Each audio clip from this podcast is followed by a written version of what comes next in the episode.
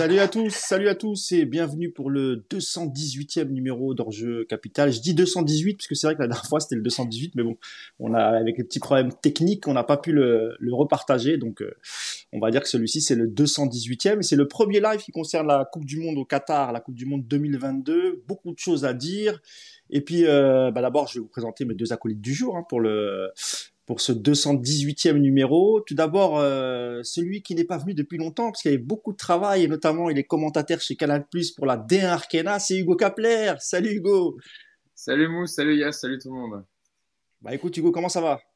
Bah écoute, très bien, effectivement, j'ai un peu travaillé, parce que la D1 Arkema, championnat des filles, continue pendant la Coupe du Monde, donc il y a un peu de boulot au-dessus. J'étais sur Bordeaux PSG, on est un podcast qui parle du Paris Saint-Germain, j'ai fait les filles du PSG dimanche, elles ont gagné 3-0 face à Bordeaux. Donc voilà, des petits déplacements par-ci par-là, mais j'aurai quand même du temps pour la Coupe du Monde pour être présent avec vous, notamment revenir sur la belle entrée en matière de l'équipe de France hier. Eh ben, en tout cas, on est très heureux de te retrouver. Puis d'ailleurs, il y a eu plein de messages, notamment sur YouTube, qui demandaient « Mais il était où le beau gosse blond ? Il est où ? Il a disparu ? Il s'est fait virer ?» Non, pas du tout. Il a du travail, il y a un petit peu, il vient. Il y en a qui t'ont dit « Il s'est fait virer ?» Oui, mais tu connais, c'était de manière ironique, évidemment. Jamais de la vie, Hugo, il est avec nous jusqu'au bout. Il était là au tout début, il sera là, bien j'espère, sûr. Jusqu'à la fin. Toujours là avec vous, toujours. En tout cas, merci beaucoup, Hugo, d'être avec nous. Et comme tu l'as dit, on va débriefer quelques matchs. Et puis, je vous présente mon deuxième acolyte du jour, c'est le coach Yassine Ahmed. Salut Yass. Salut à tous. Comment ça va ? Ouais, ça va bien. Bien, tu t'éclates depuis le début de cette Coupe du Monde ? Ouais, ça va. Ouais, un peu d'optimisme, un peu de... Non, il y a des trucs bien.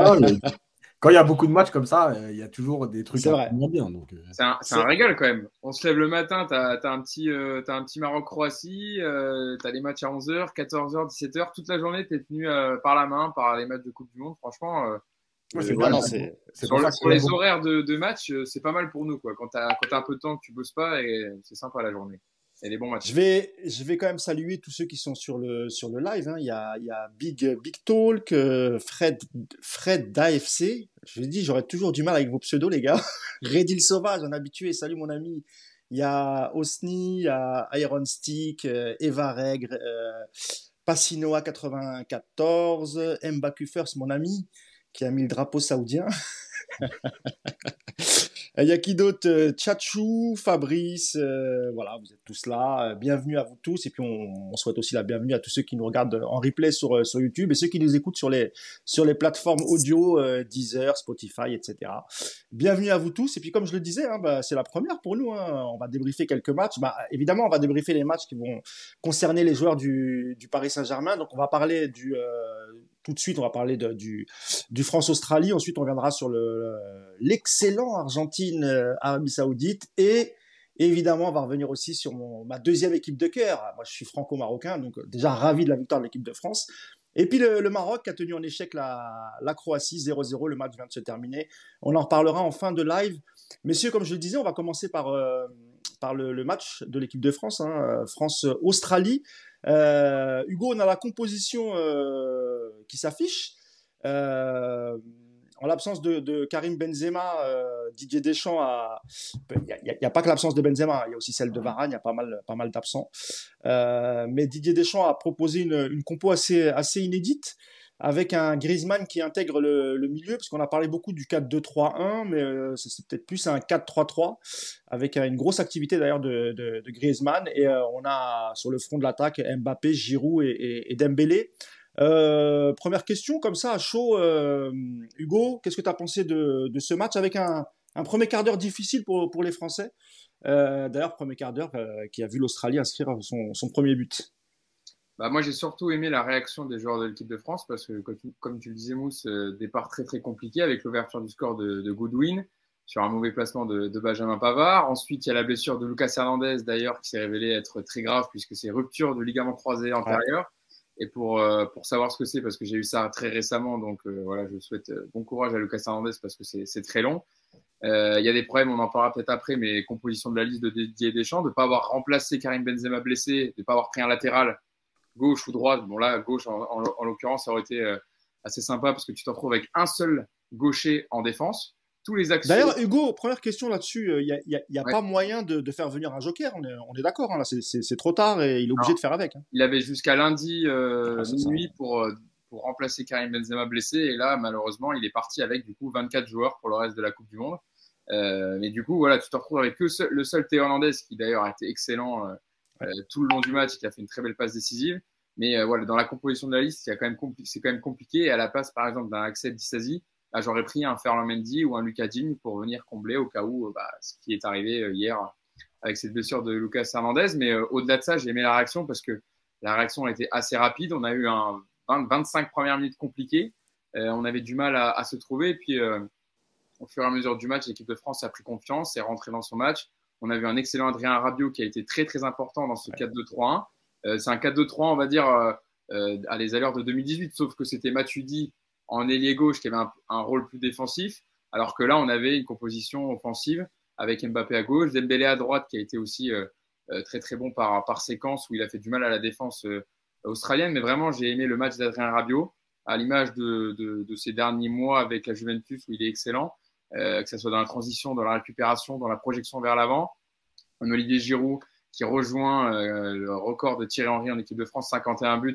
Quel beau message et quel mental surtout de la part d'Olivier Giroud, 36 ans, qui n'était plus dans les petits papiers de Didier Deschamps il y a à peine un an. Voire même... D'ailleurs, je rappelle, Hugo, ce que je ne l'ai pas dit, hein. Donc, le résultat, c'est 4-1. Il y a un doublé, effectivement, d'Olivier Giroud, un super but de la tête d'Adrien Rabiot et aussi un but de la tête, ce qui est rare, de Kylian Mbappé.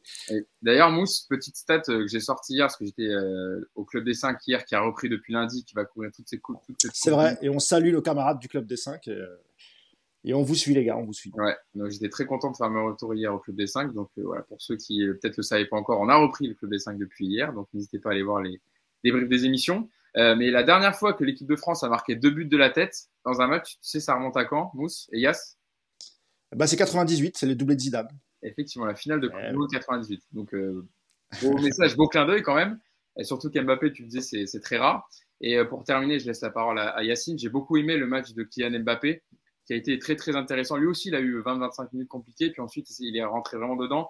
La petite talonnade astucieuse pour Adrien Rabiot sur la légalisation de Giroud, il a été dans le match, il a touché 19 ballons dans la surface adverse, c'était pas arrivé dans un match de Coupe du Monde depuis 1970. Oui, je crois qu'on a la stat d'ailleurs, Yacine, si tu veux la mettre, c'était une stat de nos amis d'Opta qu'on a trouvée sur Twitter. Et oui, tu fais bien, voilà. Donc Kylian Mbappé a touché 19 ballons dans la surface adverse contre l'Australie, un record pour un joueur dans une rencontre de Coupe du Monde depuis 1970. Riva, Siller et Müller, tous à 19, je pense qu'on parle de Gerd Müller, hein, l'attaquant allemand, et ils mettent intenable. Alors sur Mbappé, je crois qu'Yacine est pas d'accord, mais alors tu vas d'abord, Yacine, nous parler globalement de ce que tu as pensé de ce match, puis après on rentrera dans le vif du sujet, et si vous voulez qu'on commence par les attaquants, on commencera par les attaquants. Et d'ailleurs, sur Mbappé, j'ai un premier commentaire de Tchatchou qui nous dit « J'ai été le seul à trouver Mbappé médiocre.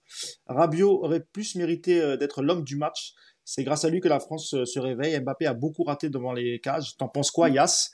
Je sais que dans ton papier, Yassine, c'est ce que tu soulèves. T'es peut-être pas trop d'accord avec Hugo. Et après, toi, t'estimes que le match n'était pas forcément très très bon de la part de Mbappé, notamment le côté où il insiste sur 1 contre 1. Okay. Je laisse parler Yacine, mais j'avais pas fini. Il a été très bon, mais il a eu beaucoup de manqués aussi, et il aurait pu. Voilà, il y a des occasions immanquables. Mais pour moi, si je dois répondre aux commentaires sur Twitch, Rabiot est pour moi l'homme du match. Hein. Je laisse. Finalement, vous êtes d'accord alors. Très bien. Oui, très bien sûr. Allez, à toi, Yacine. Déjà, apparemment, l'animal préféré de Didier Deschamps est de retour. Parce que Deschamps démarre avec une compo en fait qui tient pas la route. Tu peux la remettre, Yacine, d'ailleurs, la compo sur. Lucas Hernandez à gauche, alors que tu as Théo, qui est un vrai latéral. Théo, le joueur du Milan, hein, et Lucas, celui du Bayern. Les 25 premières minutes, elles sont juste horribles. Il n'y a rien, il n'y a pas de rythme, il n'y a pas de mouvement, il n'y a pas d'envie. Les Australiens, malheureusement, ils avaient. Apparemment, ils ont aussi des problèmes d'essence en Australie parce qu'ils avaient 25 minutes d'essence dans le réservoir. Donc... Malheureusement, non, heureusement pour la France. Non, mais ce que je veux dire, c'est que non, pour eux. Je rigole, Yass, bien sûr. Donc, ils ne pouvaient pas faire beaucoup plus. Mais en fait, la blessure de Lucas, c'est pas bien de dire ça, mais en fait, c'est encore une fois un coup de chance pour Didier Deschamps. Parce que Théo, quand il rentre, évidemment, il perd ce premier ballon. Évidemment, sur ces 2-3 premiers ballons, il est pas. Bah, il met du temps à rentrer parce que je pense qu'il n'est pas, encore chaud. Mais malgré tout, il amène cette envie, cette énergie. Et en fait, il tire les autres avec lui. Et il réveille un peu tout le monde. Donc ça, encore une fois, c'est la chance de Didier Deschamps. Voilà. La deuxième chance, c'est évidemment... Encore une fois, je sais que les gens vont l'interpréter bizarrement, mais c'est pas grave. C'est de ne pas avoir Benzema parce que de toute façon, la mentalité de cette équipe, c'est pas de jouer au foot. Hier, moi, je suis désolé. Je crois que je n'ai pas vu le même match. Moi, je n'ai pas vu une équipe de France exceptionnelle. Je n'ai pas vu une équipe de France qui, soi-disant, a été magnifique, etc. Elle a marqué des buts. Mais dans le jeu, moi, j'ai vu une équipe de France classique. Alors déjà, juste une chose. Par rapport à la compo, par rapport à Matuidi, l'histoire Matuidi, Rabiot et tout, rappelez-vous que le premier match contre l'Australie en 2018, justement, Didier Deschamps démarre dans ce système-là en 4-2-3-1. Matuidi n'y est pas. Et c'est après ce fameux match, qui n'était déjà pas maîtrisé, que Matuidi devient ce fameux milieu gauche, hybride, un peu troisième milieu, on ne savait plus trop, mais bon, en tout cas, il était là côté gauche. Et c'est pour ça que moi, j'imagine que là, c'était une première face à l'Australie.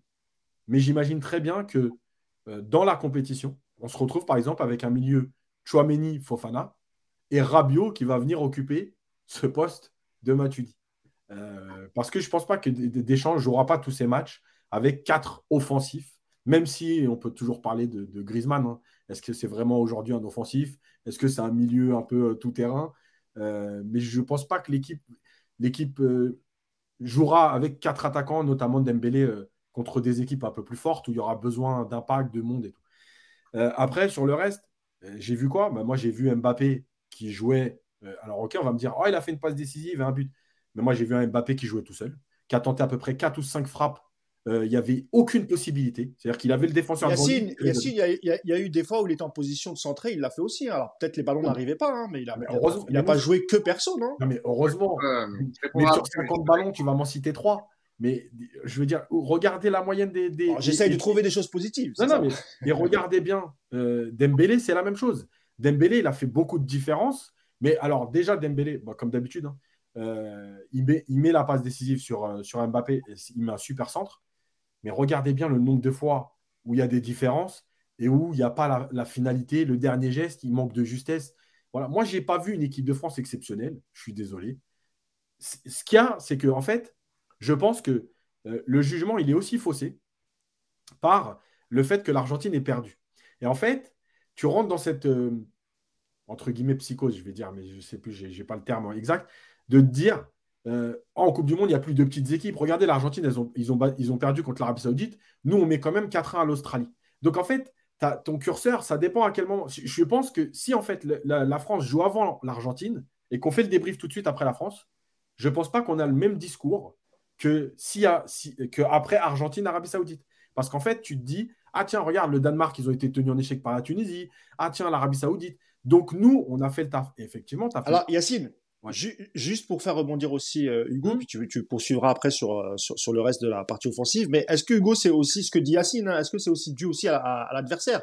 Parce que l'équipe australienne, c'est une équipe très physique, qui a effectivement peut-être bien démarré le match et a réussi à mettre un but, sauf qu'après, une fois que la France a réussi à mettre le pied sur le ballon et honnêtement à maîtriser jusqu'à la fin du match, Hugo, est-ce que la France pouvait proposer peut-être mieux ? C'est peut-être aussi ce que reproche Yassine, hein, mais est-ce que la France pouvait proposer mieux face à une équipe qui est regroupée, qui est très physique, etc.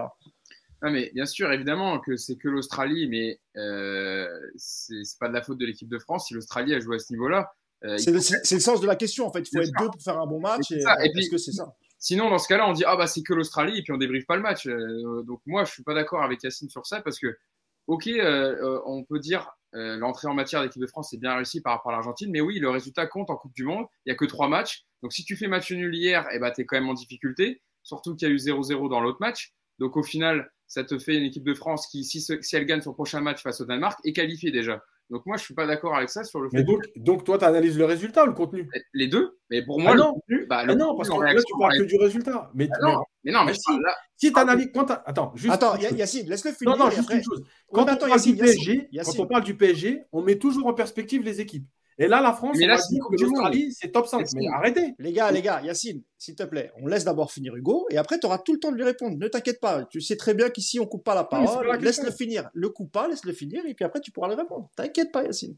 Vas-y, Hugo. Yassine, c'est une Coupe du Monde, c'est pas une Ligue 1 avec 38 matchs dans l'année. Il n'y a que 3 matchs à jouer. Donc, pour moi, évidemment, le contenu est très important. La réaction a été bonne. Je ne dis pas qu'ils ont fait un match stratosphérique, mais ils ont mis 4-1 dans leur premier match. Pour un match d'ouverture du Coupe du Monde, c'est important d'avoir 3 buts d'avance et d'avoir 3 points. Il y a des équipes qui vont se croûter, qui vont se planter.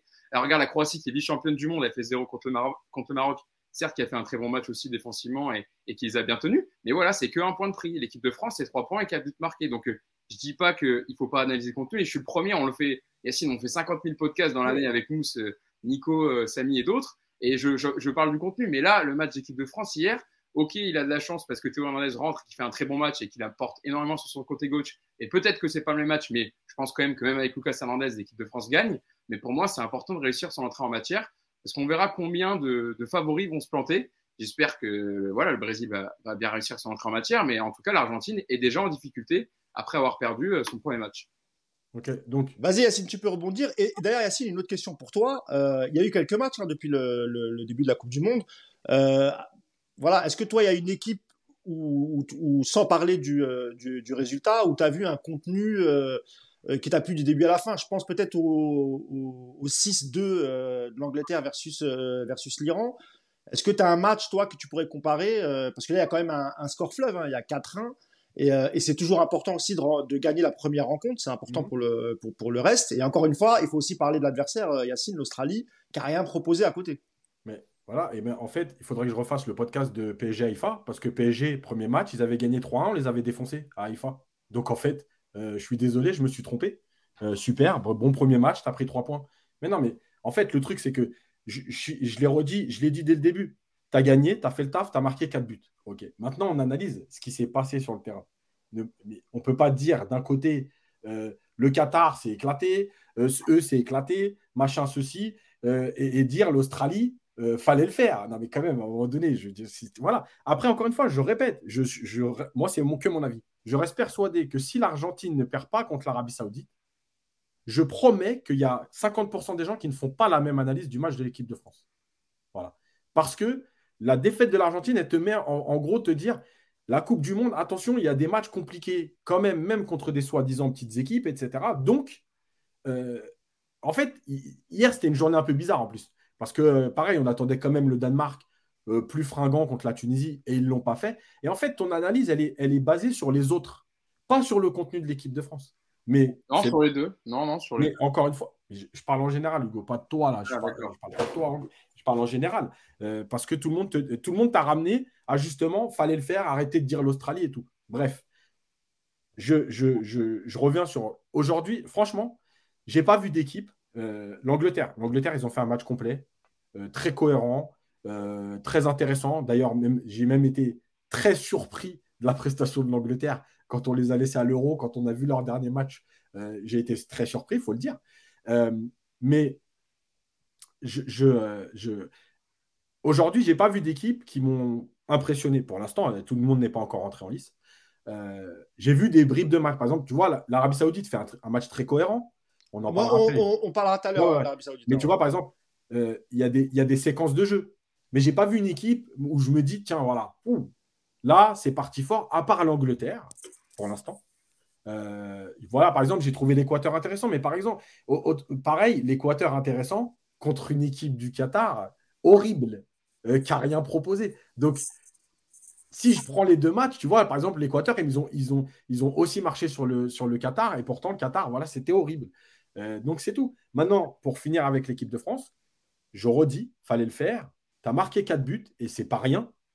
Maintenant, il y a plein de petites choses à revoir sur l'animation, sur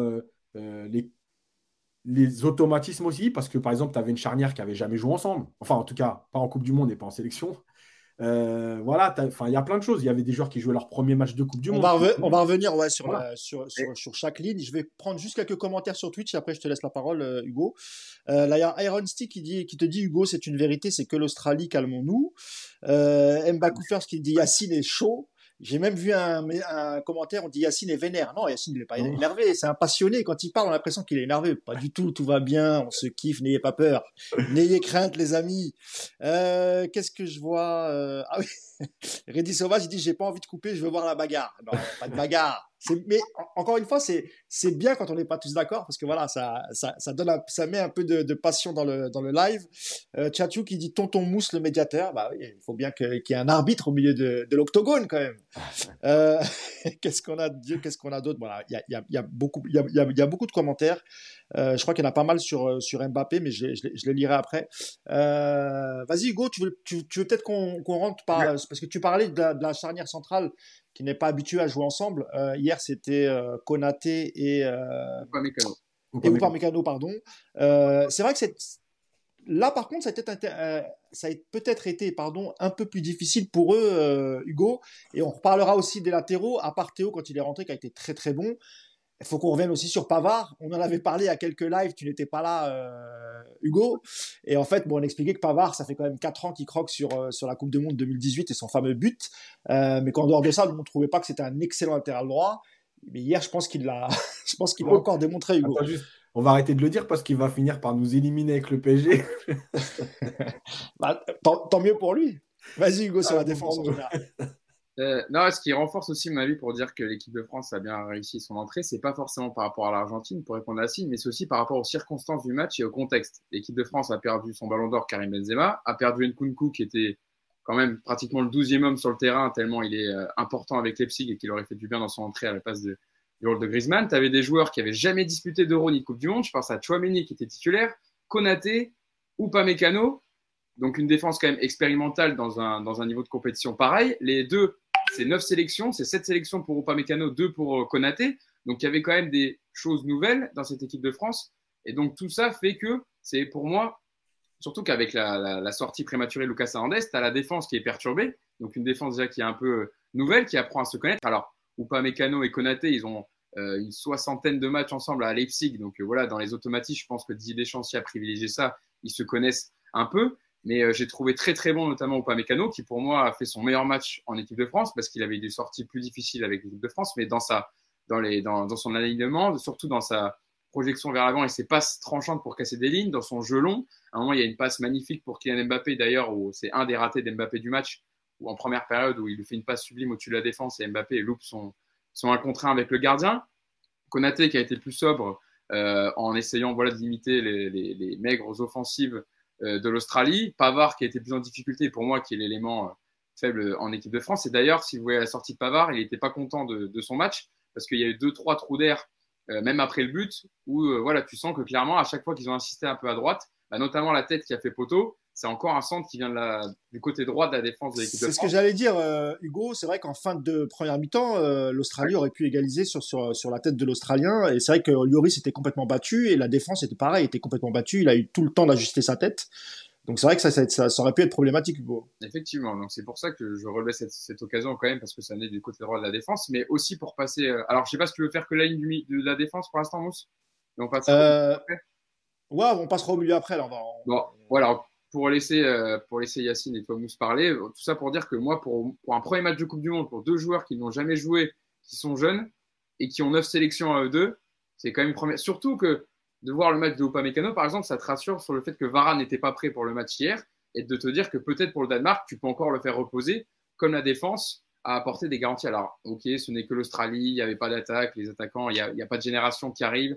La génération Tim Cahill est partie, maintenant il est dirigeant dans l'équipe, c'est pour dire que il y a un fossé et qu'ils ont un problème de formation en Australie, qu'il n'y a pas de nouvelle génération qui se dégage. Mais voilà, on juge les matchs de Coupe du Monde de l'équipe de France. C'était le premier match et hormis les 20-25 premières minutes où c'est vrai, mais c'est pas forcément Upamecano qui était en difficulté, ça a été bien et c'est rassurant pour moi par rapport au fait que Varane, comme ça, a le temps de revenir sans se brusquer et de jouer peut-être prématurément et de se péter rapidement dans un match. Merci Hugo pour la défense. Yassine, ce que dit Hugo, c'est pas bête non plus. C'est vrai qu'en termes d'automatisme, Konaté ou Upamecano, tu vas jouer avec d'abord Lucas, ensuite Théo, Pavard à droite, c'est pas génial. il s'en sort bien quand même. Elle s'en sort bien quand même, cette défense, malgré tout. Même si, effectivement, à part le but des Australiens et peut-être la fin de première mi-temps où tu as le poteau. Bon, après, il n'y a pas eu de vague australienne non plus. Il n'y a pas eu de vague offensive australienne non plus. Hein, donc, elle a été plutôt tranquille, cette défense, même malgré quelques problèmes de placement, Yassine. Ouais, elle a été tranquille. Et, donc, les Australiens sont venus 4 fois. Ils ont marqué un but. Ils ont fait un poteau. Mais sinon, elle a été bonne, la défense. Attends, mais je vous jure, je crois que je ne vois pas les mêmes. Je vois pas les matchs, moi, en fait. Ou alors, je suis fou dans ma tête. Je crois qu'il faut que j'arrête. Non, mais je viens de dire qu'il n'y a pas eu non plus énormément de vagues. Voilà. Non, mais, ouais, bah justement, ça veut dire que les Australiens sont venus 3 fois, ils ont marqué un but, ils ont fait un poteau. Donc, qui a été bon, en fait? Je ne comprends pas. Mais le truc, c'est... Tu vois, par exemple, hier, on dit Upamecano, il a touché 139 ballons. Mais est-ce que c'est rassurant pour une équipe de France contre l'Australie que ton défenseur central touche 139 ballons? En fait... Le truc, c'est que moi, je peux plus analyser le foot comme il est analysé aujourd'hui. C'est-à-dire que tu as gagné 4-1, tu joues contre une attaque fantôme et on te dit que tu as été bon. Non, ils ont ni bon ni mauvais. Voilà, pour moi, ils ont été. Donc pour toi, Upamecano, il a été un peu au-dessus de Konaté. Ah, quand même. Ouais. Le jeu avec ballon. Voilà. Mais après, mais c'est important. C'est pour ça qu'il a touché le ballon. Il a un jeu long intéressant. Ouais. Mais je ne vais pas me casser le cerveau avec ce qu'ils ont fait hier contre une équipe qui était à la rue à partir de la 25e. C'est que je veux bien, moi, tout analyser. Hugo et Yassine, il y a... match, donc on est bien obligé de parler de leur match. Mais tu es obligé de parler de l'adversaire aussi. Oui, mais je l'ai dit. Hugo et Yassine, juste 2 secondes. Je vais vous dire juste un... Je vais juste vous lire un commentaire Twitch, c'est pour, ça vous concerne tous les deux. Ça t'est adressé, Hugo, c'est Lardon Frites, encore un pseudo marrant. Mais Hugo, la vraie question est, est-ce que le match t'a rassuré pour les il a vu les échelons à venir, je pense qu'il veut dire les échéances, pour les échéances à venir contre des équipes qui seront forcément meilleures. Moi, perso, pas du tout, et ça va un peu dans le sens de ce que tu dis, Yassine, c'est qu'en fait, toi, tu considères que malgré le score 4-1, ce n'est que l'Australie. Il y a le Danemark et la Tunisie qui arrivent derrière. D'ailleurs, le Danemark et la Tunisie qui sont neutralisés, hein, 0-0. La question t'est adressée, Hugo, si tu veux répondre, et puis on laissera finir Yassine. Est-ce que toi, ça t'inquiète ou finalement pas du tout? Et tu penses que l'équipe de France peut élever son niveau de jeu face au Danemark et à la Tunisie? Après, chaque match est différent. Peut-être que Didier Deschamps, déjà, il fera pas la même compo face au Danemark et qui sera un peu plus prudent, qui mettra un milieu à 3. Donc... Je peux pas vraiment répondre à cette question. Est-ce qu'ils m'ont rassuré? C'était quand même compliqué. On sort d'une Ligue des Nations, on n'a pas été très bon. On avait perdu contre le Danemark, justement. Donc voilà, il faudra se méfier. Ça sera pas le même match. Évidemment que l'Australie était l'adversaire le plus faible du groupe et qu'on a remporté le match comme il le fallait pour prendre les 3 points, pour être plutôt tranquille. Là, c'est plutôt le Danemark quand même qui aura la pression sur le deuxième match parce qu'eux, ils n'ont aucun point et ils ont l'obligation de gagner. Nous, on a déjà 3 points. Si on gagne, on est qualifié. Et si on fait match nul, on sera... très bien parti pour passer en 8e de finale. Donc, on verra la composition de Didier Deschamps, on verra s'il n'y a pas de blessés d'ici là. Mais le Danemark n'a pas... pourtant, le Danemark, une équipe que j'aime beaucoup, mais n'a pas été très impressionnant non plus hier. La Tunisie, certes, a fait un bon match défensivement, mais le Danemark ne m'ont pas impressionné non plus. Hein. Devant, je te signale que l'attaque, c'était Kasper Dolberg qui joue même pas avec Séville. Et ils ont sorti... Il y a Thomas Delaney aussi, qui est très important au milieu de terrain, qui est sorti sur blessure. Donc, le Danemark aussi, je pense, a des problèmes avant qu'on regarde notre. Alors évidemment, nous, tout n'est pas parfait, hein, je ne dis pas, mais j'attends de voir la composition qu'on concoctera Deschamps, parce que s'il passe avec un milieu à 3 et que du coup, il la joue de façon un peu plus défensive, bah, peut-être que je ne tiendrai pas les mêmes propos, mais en tout cas, hier, avec ce 4-2-3-1 offensif, et heureusement, face à l'Australie, j'ai trouvé l'animation intéressante sans Benzema et Nkunku pour entrer. Yassine, il y a Stungar qui nous dit « Ça arrive de se prendre un but et un poteau sur 3 tirs. T'es très dur, Yassine. On a perdu 2-0 contre la Finlande avec un expected goal proche de 0. » Ben oui, mais ça veut dire quoi? Ça veut dire qu'en même temps, les peu de situations, elles se transforment en occasions dangereuses. Donc, c'est bien qu'à un moment donné, tu défends mal. Donc, enfin, moi, c'est comme ça que je vois les choses. Après, peut-être que... Mais encore une fois, il n'y a pas de problème. Hein, mais j'ai vécu... Enfin, on ne va pas faire les anciens. On a vécu des Coupes d'Europe avec les clubs italiens qui ne venaient pas une seule fois dans ta surface et tu repartais avec une défaite. Le PSG Juve. En fait, c'est un autre football, tu as raison de le préciser. Hein. C'est une autre époque, un autre football. Hein. Oui, mais ce que je veux dire, c'est que bien sûr que ça existe, ça. Dans l'histoire du foot, on a souvent vu. Mais d'ailleurs, ça existe tellement que, regarde bien, des fois, quand tu regardes un match et que ton équipe est domine et rate des occasions, le premier truc que tu te dis, c'est on va le payer, ils vont venir une fois, ils vont marquer. C'est donc que ça existe. Donc, bien sûr que ça existe. Je dis juste que contre cette équipe d'Australie qui était faible, Ils sont venus trois fois, ils créent trois situations dangereuses, dont un but et un poteau. Voilà, c'est tout. Il y a Badou 06, Yacine, il y a Badou 06 qui te dit calme-toi, Yass, ce n'est que du foot. Non mais je suis calme.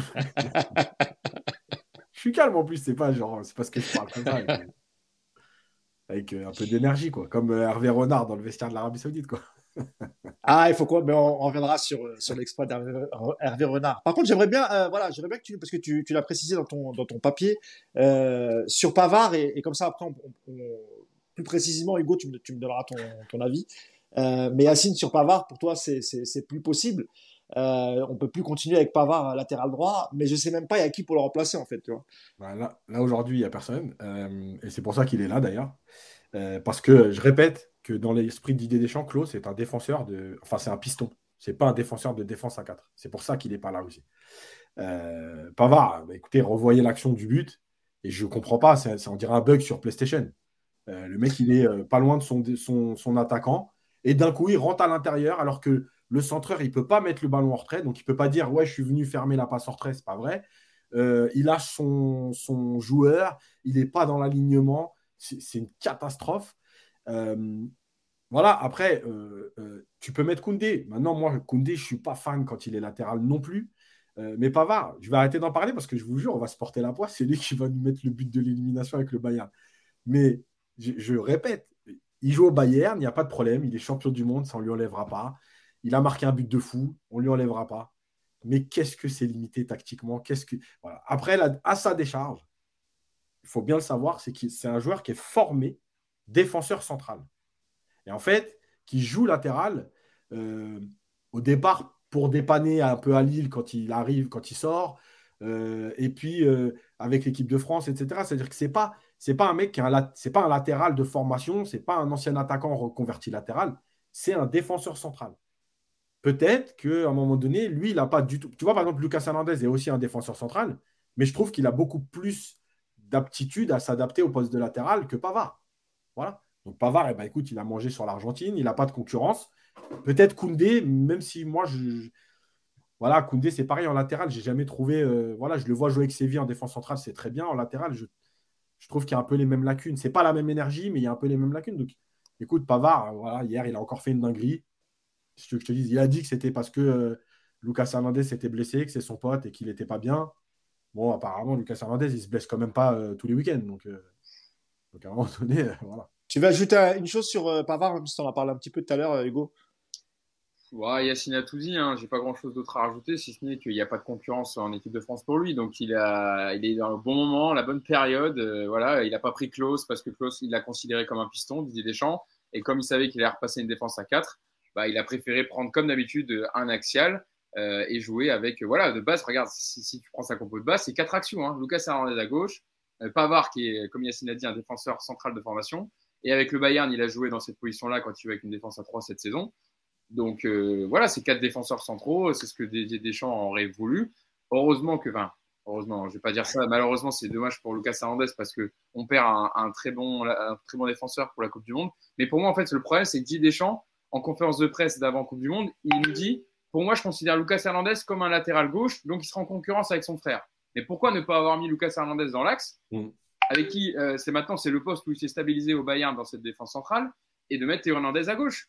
Surtout que lui, en plus, Didier Deschamps a souvent insisté pour le fait qu'il aimait bien jouer avec un défenseur qui a le pied gauche et un défenseur qui a le pied droit. Là, il nous met 2 pieds droits, il change totalement son discours pour, comme d'habitude, sécuriser, pour éviter que, comme tu mets un 4-2-3-1, d'avoir des trop de, on va dire, à la récupération de peut-être que des joueurs comme Mbappé, Dembélé défendent pas et d'être en difficulté. Donc il te blinde avec 2 défenseurs qui ont plutôt l'habitude de jouer en défense. Mais ouais, c'est ça. Déjà, il y a un problème dans la composition de la liste des Deschamps. Et là, tu te retrouves avec la blessure de Lucas Hernandez, tu te retrouves avec un seul latéral gauche.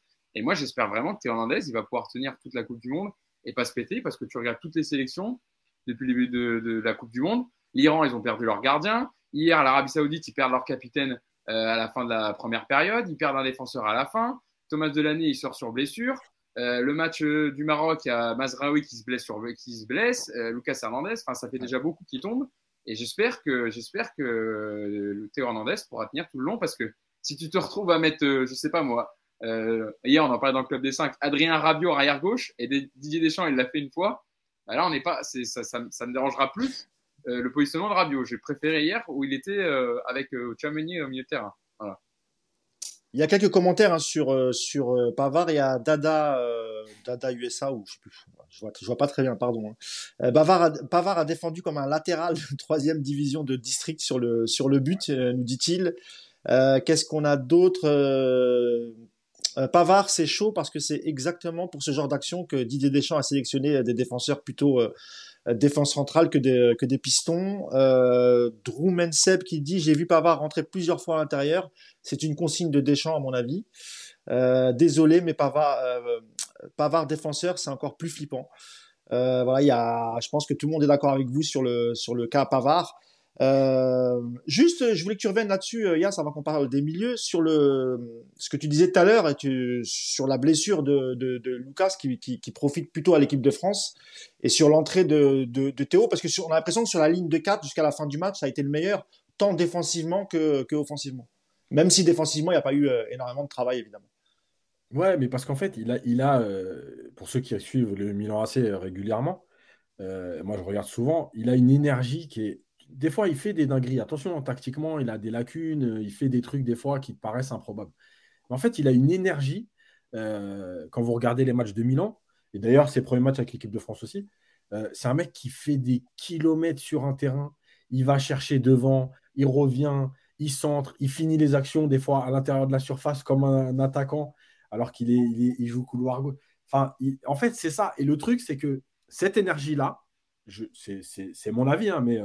D'ailleurs, dans le groupe du Club des 5, je l'ai envoyé tout de suite. Dès que Lucas est sorti, c'était mon message.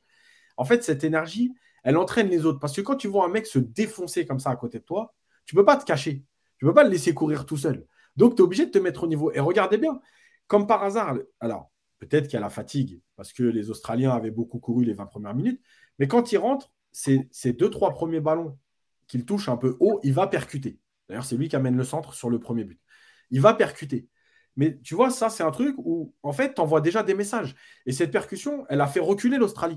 Parce qu'ils se sont dit, tiens, d'un coup, il n'y a plus 4 défenseurs. Il y a un mec qui est là-haut. Il y a déjà Mbappé, mais il y a un deuxième joueur côté gauche qui vient de nous percuter. Donc, logiquement, en plus, tu mènes au score quand tu es une petite équipe, tu recules. Et bien, cette énergie-là, je pense qu'elle est vraiment importante. Et c'est pour ça que, là où je rejoins Hugo, c'est sur cette histoire de pourquoi être parti dans l'idée de les mettre en concurrence et pourquoi pas avoir mis Lucas stopper gauche, Upamecano à droite et Théo latéral gauche. Voilà, mais c'est Didier Deschamps, hein, de toute façon. Mais vraiment, moi, j'aime beaucoup l'énergie qu'a ce joueur. Je trouve que c'est un vrai modèle dans l'envie, dans le combat. Et c'est pas que ça, hein, c'est-à-dire que c'est aussi un très bon joueur de foot. Et Leonardo, on se rappelle qu'il s'était renseigné à l'époque pour le faire venir au PSG, mais bon, le Milan demandait beaucoup d'argent. Hugo, on va passer au milieu de terrain. Je l'ai dit tout à l'heure, hein, je ne sais pas ce que vous en pensez, mais pour moi, Griezmann, il était plus milieu relayeur que derrière les attaquants. Bon, peut-être que je me trompe, moi c'est comme ça que je l'ai perçu, parce qu'il a eu une grosse activité. Et des trois milieux, j'ai l'impression que Tchouaméni, c'est peut-être le plus discret hier. Hugo, tu l'as dit, hein, je te donne la parole tout à l'heure, hein, Adrien Rabiot, qu'on connaît bien, hein, formé au PSG, qui avait mal débuté avec la Juve, qui avait fait des saisons pas terribles et qui cette année est plutôt bien, a fait un très gros match hier, et ça lui a permis de marquer un super beau but de la tête, Hugo. Alors, pour répondre à ta première question sur Griezmann, je pense qu'hier, il était quand même vraiment en numéro 10 parce qu'on avait le ballon la majorité du temps, donc il n'y avait pas besoin de se replier trop bas pour venir combler, mais il l'a fait quand même parce que de toute façon, Griezmann adore courir, il adore faire ce travail. C'est dans ce sens-là que je le disais, parce qu'on le voyait faire une grosse activité, revenir, etc. De toute façon, ça, il le fait à tous les matchs et ça fait partie des qualités de Griezmann. Et on sait que lui, au moins, quand il y aura besoin de défendre ou qu'il y aura des matchs plus compliqués qu'Australie, il sera là pour récupérer des ballons et se mettre en troisième milieu s'il y a besoin. Mais hier, du coup, il n'avait pas eu trop besoin de redescendre. Et d'ailleurs, pour compléter ce que disait Yassine sur Théo Hernandez, le fait que quand il est rentré, il ait porté énormément et qu'il ait pris direct son couloir gauche, bah, ça a fait reculer la défense, l'équipe australienne. Et du coup, Mbappé pouvait revenir dans l'axe pour combiner avec Griezmann et Giroud surtout. Et c'est pour ça aussi que ça a amené beaucoup plus de danger et de variété dans le jeu de l'équipe de France et que ça a déstabilisé la défense australienne. Voilà, pour l'apport de Théo Hernandez, je suis d'accord. Hein. En Europe, il y a Joao Cancelo qui est incroyable à gauche et Théo Hernandez. Quoi. C'est les deux meilleurs latéraux gauche du monde. Pour moi, Théo Hernandez, c'est l'archétype du latéral moderne. Alors, il y en a qui vont me dire « Ouais, mais des fois, il a un peu des failles défensives. » Mais pour moi, je préfère avoir quelques fois où peut-être il va un peu se trouver, mais il apporte tellement offensivement qu'au final il comble, parce que comment tu vois le nombre de buts qu'il te rapporte ou de passes D qu'il te rapporte à la saison, ça comble parfaitement le fait qu'il y ait quelques trous d'air de temps en temps. Pour parler d'Adrien Rabiot, et Dieu sait que je l'ai critiqué sur ses débuts à la Juve parce que je le trouvais pas bon. Après, est-ce qu'il est bien aussi d'entourer? Est-ce que Allegri le mettait dans les meilleures conditions? Ça, c'est une autre question, mais c'est une question un peu plus générale. Mais c'est vrai que là, il a pris de l'épaisseur, surtout, en fait, aussi dans le rôle d'Adrien Rabiot en équipe de France, parce que avec le fait qu'il y ait de nombreux blessés en équipe de France, de joueurs qui avaient un statut comme Pogba, comme Kanté, il se retrouve quand même avec un des joueurs de l'équipe de France avec le plus d'ancienneté et fait figure de leader et de relais pour Didier Deschamps. Donc là, clairement, c'est sa Coupe du Monde. C'est s'il ne montre pas son vrai niveau à cette Coupe du Monde-là, on pourra toujours douter du fait qu'Adrien Rabiot puisse se montrer dans les énormes matchs, dans les grosses compétitions.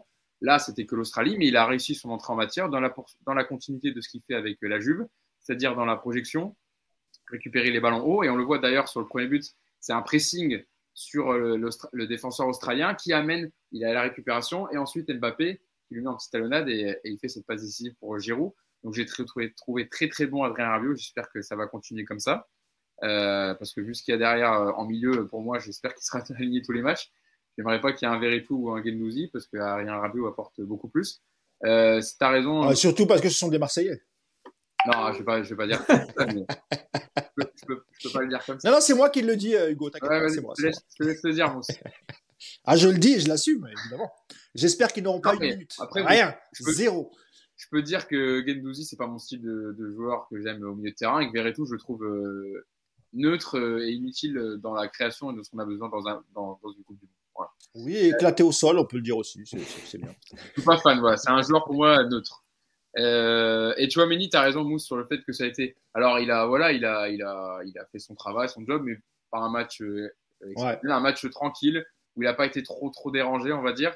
Et je l'attendrai sur un match plutôt contre le Danemark où il y aura un peu plus de position, notamment le milieu de terrain danois qui est un peu plus relevé. Et sinon, dans les autres joueurs, j'ai bien aimé quand même le match d'Ousmane Dembélé, parce que si on fait le comparatif... Alors, on va venir après sur l'attaque, mais sur le milieu de terrain. Voilà. Eh ben, écoute, il était complet sur le fait que moi, j'ai bien aimé le match d'Antoine Griezmann. Évidemment, c'était pas le meilleur match en équipe de France, mais il a été là pour combiner, il a fait son travail de sape, c'était du bon Griezmann, et on en aura besoin, parce que l'absence de Karim Benzema pour la Coupe du Monde fait que le rôle de création lui revient un peu plus. On avait beaucoup Benzema qui venait décrocher pour venir toucher les ballons et organiser. Là, le rôle revient vraiment à Griezmann, je trouve, dans ce schéma-là. Je vais lire quelques commentaires sur le live. Crocodile qui nous dit « Griezmann était partout et nulle part à la fois ». Il y a Ricky Biggie qui nous dit « Tchouaméni a joué hier ?» pour l'interrogation. Alors, qu'est-ce qu'on a d'autre? Lardon Frit qui nous dit Griezmann, quand il n'est pas en confiance, il défend. Non, moi je trouve qu'il était plutôt en confiance hier. Il n'y avait pas de souci. Guitoua qui nous dit Tchouaméni, le pauvre, il s'est fait couper tout le match par le boucher Irvine. Ouais, bon. Qu'est-ce qu'on a d'autre sur le milieu, pardon. Il y a Rio 24 qui dit Griezmann dans un rôle à la Neymar pour l'interrogation. Tac. Ouais, après Griezmann, il se bat contre les lacunes défensives. Qu'est-ce qu'on a d'autre? Bon, voilà, il y a pas mal de commentaires sur le live. Et oui, on me dit Mousse en mode Jones avec l'expression éclaté au sol. Eh oui. Ça, j'ai quand même un adolescent de 18 ans, donc il faut que je m'y mette un peu. Ça, c'est plutôt la génération de Hugo. Moi, Yassine et moi, on aurait dit bidon à l'époque, mais moi je crois que ça se dit pas. Moi, je dirais même, tu vois, je te fais un petit remix, c'est claquer au sol. Moi, je dis plus claquer au sol que éclater au sol. Ah voilà, écoute, voilà, c'est la version, la version bis. Ouais, la version. Sur les milieux, Yassine, bon, je pense que t'es d'accord, hein, Tchouaméni peut-être un peu moins en vue, Rabiot que tu portes pas spécialement dans ton cœur, je crois, je ne trahis pas un secret. Il a plutôt été bon quand même hier, Yass. Ouais, il a plutôt été bon. Après, le truc, c'est que Rabiot, il a déjà été bon aussi contre Barcelone. Le problème de Rabiot, c'est pas forcément d'être bon à un match.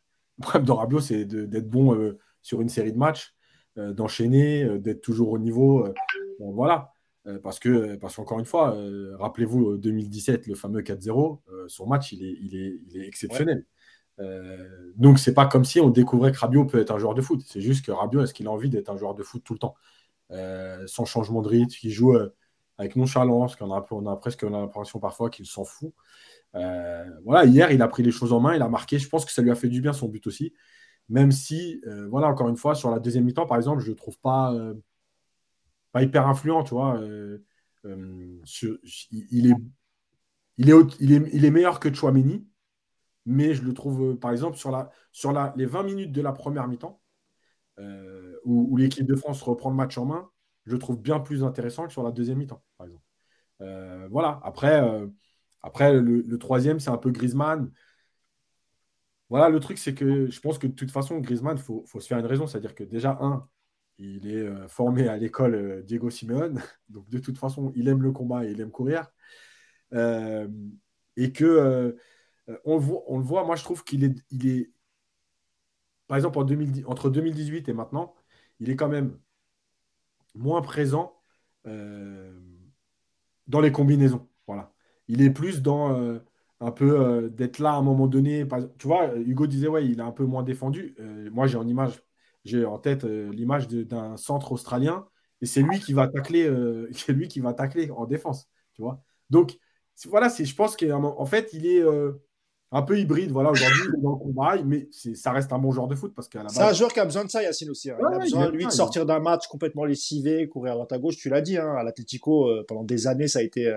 il a joué comme ça, et je pense que lui, voilà, ça ne le dérange pas. Et je pense qu'il a trouvé peut-être le bon système Deschamps. Alors, d'ailleurs, tu le disais, Hugo, est-ce qu'il va réitérer ce même schéma et le même 11 contre le Danemark? Rien n'est moins sûr. Mais en tout cas, il a aussi cette solution de pouvoir intégrer, alors même s'il y en a qui disent qu'il était plutôt 10, mais voilà, avec l'activité qu'il a, au moins il a peut-être cette solution pour pouvoir intégrer un autre offensif. Et un dernier mot sur Tchouaméni, comment tu l'as trouvé toi, Yassine, avant qu'on parle du trio offensif? Moi, je l'ai trouvé timide, je l'ai trouvé pas entreprenant. Après, tu sais, j'ai eu l'impression de voir un peu Renato Sanchez, parce qu'on est sur un live page, enfin United, donc voilà, Renato Sanchez ou les premiers matchs de Fabian Ruiz, c'est le mec qui fait son premier match de Coupe du Monde, qui a sûrement un peu de pression, mais qui prend au carré, c'est-à-dire qu'il ne veut pas être celui qui va coûter quelque chose, il fait son truc, voilà, il compense, il prend pas trop de risques dans les passes, parce que je crois qu'en plus, je crois qu'à la mi-temps, il fait partie des joueurs qui ont le plus touché de ballon, mais le truc, c'est que qu'est-ce que tu as fait de ces ballons, et je pense que c'est là-dessus qu'on attend aussi, quand tu joues comme ça en 4-2-3-1, il faut que tes deux milieux soient capables d'alterner cette prise de risque dans la passe. Tchouaméni ne l'a pas fait. Pareil, on va attendre parce qu'un premier match de Coupe du Monde, c'est toujours compliqué dans le sens où, surtout quand tu es un petit jeune comme ça qui arrive et qu'on t'attendait pas. Parce que comme le dit Hugo, malgré tout, il y a 6 mois, on attendait quand même plus Pogba et Kanté que Tchouaméni. On ne t'attend pas. Donc, le truc, c'est de te dire, attends, je ne vais pas être celui qui va te faire une passe, genre je veux me la raconter, je fais une passe vers l'avant, on prend un contre, on perd 1-0, le premier match de la Coupe du Monde, ça ne va pas être pour moi, donc c'est bien, je vais faire du scolaire et je vais rester dans le truc, tu vois. Donc je pense qu'il était plus là-dessus.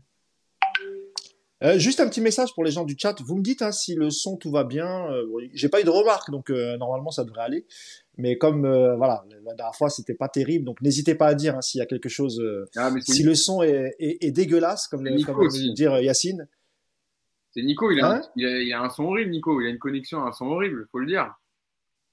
Nico, ouais, mais moins que moi, je crois. Hein. Et encore, parce que tu sais que maintenant, Nico, il se branche directement à la box, donc il a plus de soucis. Ah ouais, moi, c'est autre chose. Mais là, j'utilise un iPhone, donc là, j'ai complètement changé. Ah, mais là, ça va, ouais. Ça va. Moi, j'avais un téléphone, je ne sais même pas ce que c'est comme marque, et voilà, c'était pas terrible, parce que je ne suis pas très geek, moi.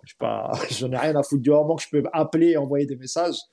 Tout va bien. Mais là, je suis sur iPhone, là, c'est bien. Là, c'est cool. Là, c'est plutôt cool. Donc, dites-moi. T'étais jeune, Sous, et là, t'es repassé tonton, là. Ouais, bah, c'est ça. Bah, tu vois, là, Fabrice qui me dit Mousse, c'est parfait pour une fois. Bah, merci. Bien vu, Mousse. Voilà. Envoyez-moi des compliments, ça me met en confiance. Tu vois, c'est comme Griezmann et Rabiot. J'ai besoin d'amour, moi. J'ai besoin de confiance. Par contre, je vois un commentaire. Et Hugo, avec ton vocodeur, c'est quoi? J'ai une voix vocodeur ou quoi? Alors nous on peut pas le voir parce que pour nous c'est nickel Hugo, ouais. Mais c'est vrai que eux ils ont via Twitch c'est pas pareil donc mais je pense pas hein, sinon t'inquiète pas qu'il y aurait eu beaucoup plus de messages. Hein. Et ici ils hésitent pas Hugo. Moi je m'en suis pris plein la gueule à juste titre hein, parce que ça, j'ai eu pas mal de bugs mais non t'inquiète Hugo, tout se passe bien. Excellent Mousse, tonton Mousse, merci les amis, ça fait toujours plaisir. On va avant de basculer sur les deux autres matchs un mot quand même sur la ligne d'attaque et on peut pas ne pas parler d'Olivier Giroud Hugo. Comme tu l'as dit, hein, il a dépassé Hugo Henry, hein, Hugo Henry, n'importe quoi. Il a dépassé Thierry Henry, Hugo. Là, j'ai un peu mélangé les trucs. Moi, je veux bien. Hein. Je veux bien avoir 51 buts pour l'équipe de France. Hein. Donc, il met un doublé hier. Il a 51 buts, 36 ans, Olivier Giroud. Olivier Giroud, never dead, jamais, toujours là. On est content pour lui quand même, Hugo. Hein. Franchement, il était à deux doigts de ne pas y aller à cette Coupe du Monde. Didier Deschamps n'a pas eu d'autre choix que de prendre parce qu'avec Milan tout se passe bien. Il met encore 2 buts hier. Rien ne l'arrête, l'ami Olivier Giroud. Hugo. Quel mental, Mousse, quelle histoire quand même pour Olivier Giroud qui n'était plus dans les petits papiers de Didier Deschamps, qui aurait été remplaçant pour la Coupe du Monde derrière Benzema, qui aurait été une solution pour le dernier quart d'heure si tu as besoin d'usine défense, de jouer un peu en pivot pour faire profiter tes ailiers, etc. Mais il aurait démarré remplaçant. Et là, Olivier Giroud te met un doublé, rejoint Thierry Henry à la tête des meilleurs buteurs de l'équipe de France avec 51 réalisations. Lui qui n'avait pas marqué en Coupe du Monde encore, il faut le dire, il n'avait même pas fait un tir cadré en 2018. D'ailleurs, ça lui avait été reproché, même s'il avait apporté autre chose dans le jeu, mais il a été que 2 passes décisives. Donc voilà, c'est mérité pour l'ensemble de sa carrière. Il est toujours revenu, même quand on lui a dit qu'il était mort, qu'il ne serait pas en équipe de France, quand il ne jouait plus à Arsenal, quand il ne jouait plus à Chelsea. Et il est arrivé et voilà, maintenant au Milan, c'est le titulaire, il continue à marquer à 36 ans, comme le bon vin, il se bonifie avec le temps et c'est mérité. Il y en a qui diront il aura peut-être marqué moins les gens qu'un Thierry Henry, qu'un Michel Platini ou qu'un Zinedine Zidane, etc. Mais en attendant, dans les chiffres et dans les stats, heureusement qu'il est là, l'ami Olivier Giroud, et il est très très utile face à certaines équipes. Et hier encore, que ce soit il a été présent dans la surface sur son premier but. Sur le deuxième, sa spécialité, le coup de tête qui marche bien sur un centre. Donc voilà, il a un profil très intéressant que j'aime beaucoup et qui profite surtout beaucoup aux ailiers dans ce 4-2-3-1. Il profite beaucoup à Mbappé qui peut profiter du fait qu'il monopolise 2 défenseurs pour prendre les espaces. Pareil pour Ousmane Dembélé. Donc bravo Olivier Giroud et c'est mérité sur son match et par rapport à son histoire personnelle. On a perdu Mousse ? Ouais. Bon. Ok, on a perdu. Je pensais qu'il y avait au moins le son encore, mais il n'y avait ni le son ni l'image. Donc Yacine, je te laisse continuer sur que dire sur Olivier Giroud encore, le phénix qui renaît toujours de ses cendres. Le truc c'est que j'en ai parlé la semaine dernière, donc je vais pas me répéter encore, mais évidemment que moi je vais te dire le truc qui m'a franchement énervé hier, c'est l'accolade de Deschamps. Et en fait Deschamps, oui. Écoute, ce mec, désolé, me revoilà. Je vais pas parler parce que mon amour de son football à lui, c'est évidemment le néant. Mais l'homme, c'est quand même horrible. L'accolade de Deschamps hier, quand tu sais qu'il lui a fait payer l'Euro 2020 et 2021, qu'il l'a mis de côté, qu'il l'a carré, et qu'il le rappelle parce que les blessures de Benzema, etc. Et quand il le prend dans ses bras à la fin du... Et franchement, tu vois, c'est là que j'avoue, Giroud, franchement, respect, parce que respect, bon, pour déjà être toujours là, mais surtout respect de ne pas avoir réagi. Parce que je vous jure que moi, mon coach, il me carre comme ça et il me reprend et je marque 2 buts. Quand il vient me prendre dans ses bras, je lui dis écoute. Regarde, je fais un doigt, je fais pas le bon, hein, évidemment, je suis pas mal poli, mais t'aurais fait ces doigts-là ou pas ? Non, je fais pas de doigt, je leur ai dit écoute, on va pas faire semblant devant les caméras. Voilà, tu m'as carré, on va faire la Coupe du Monde ensemble, mais évite d'être trop intime avec moi parce que je t'aime pas en fait. Voilà, je t'aime pas. Mais humainement, c'est. T'as raison, Yes, parce que j'en ai parlé hier aussi dans le Club des 5 et c'est vrai que l'image, quand Olivier Giroud sort pour laisser sa place à Marcus Thuram, il me semble, et que t'as une accolade de Deschamps qui lui dit un mot à l'oreille, ça fait vraiment dire ça y est, on reprend notre connexion, on va dire, notre entente d'avant. Et je suis content que tu mettes un doublé alors qu'il y a 6 mois, ils ne voulaient plus entendre parler. Mais c'est ça. Mais est-ce que les gars, je parle peut-être plus pour Yacine, mais est-ce qu'on est surpris de l'homme Deschamps. Honnêtement, quand on sait ce qu'il a fait en tant que joueur en 98 pour écarter certains joueurs de la sélection, toutes les histoires qu'il a eues, tout ça. Moi, j'ai jamais été un grand fan de Deschamps. Je l'aime pas du tout. Enfin, je parle de l'homme. Hein. C'était un excellent milieu défensif. À la Juve, franchement, il a fait des matchs incroyables. Mais l'homme est... Enfin voilà, moi ça m'étonne pas. Et tu as tout à fait raison, Yacine. Heureusement que Giroud c'est un bon mec et qu'il l'a fermé et qu'il n'a pas exprimé son ressentiment. Mais honnêtement, je pense qu'on ne l'aurait même pas voulu tellement ce qu'il a fait c'était injuste. Ah, moi, Giroud qui parle jamais. Hein? Moi, je n'en aurais pas voulu. Non, mais moi non plus, parce qu'encore une fois, Giroud, dans le comportement, c'est un bon mec, quoi. Il travaille.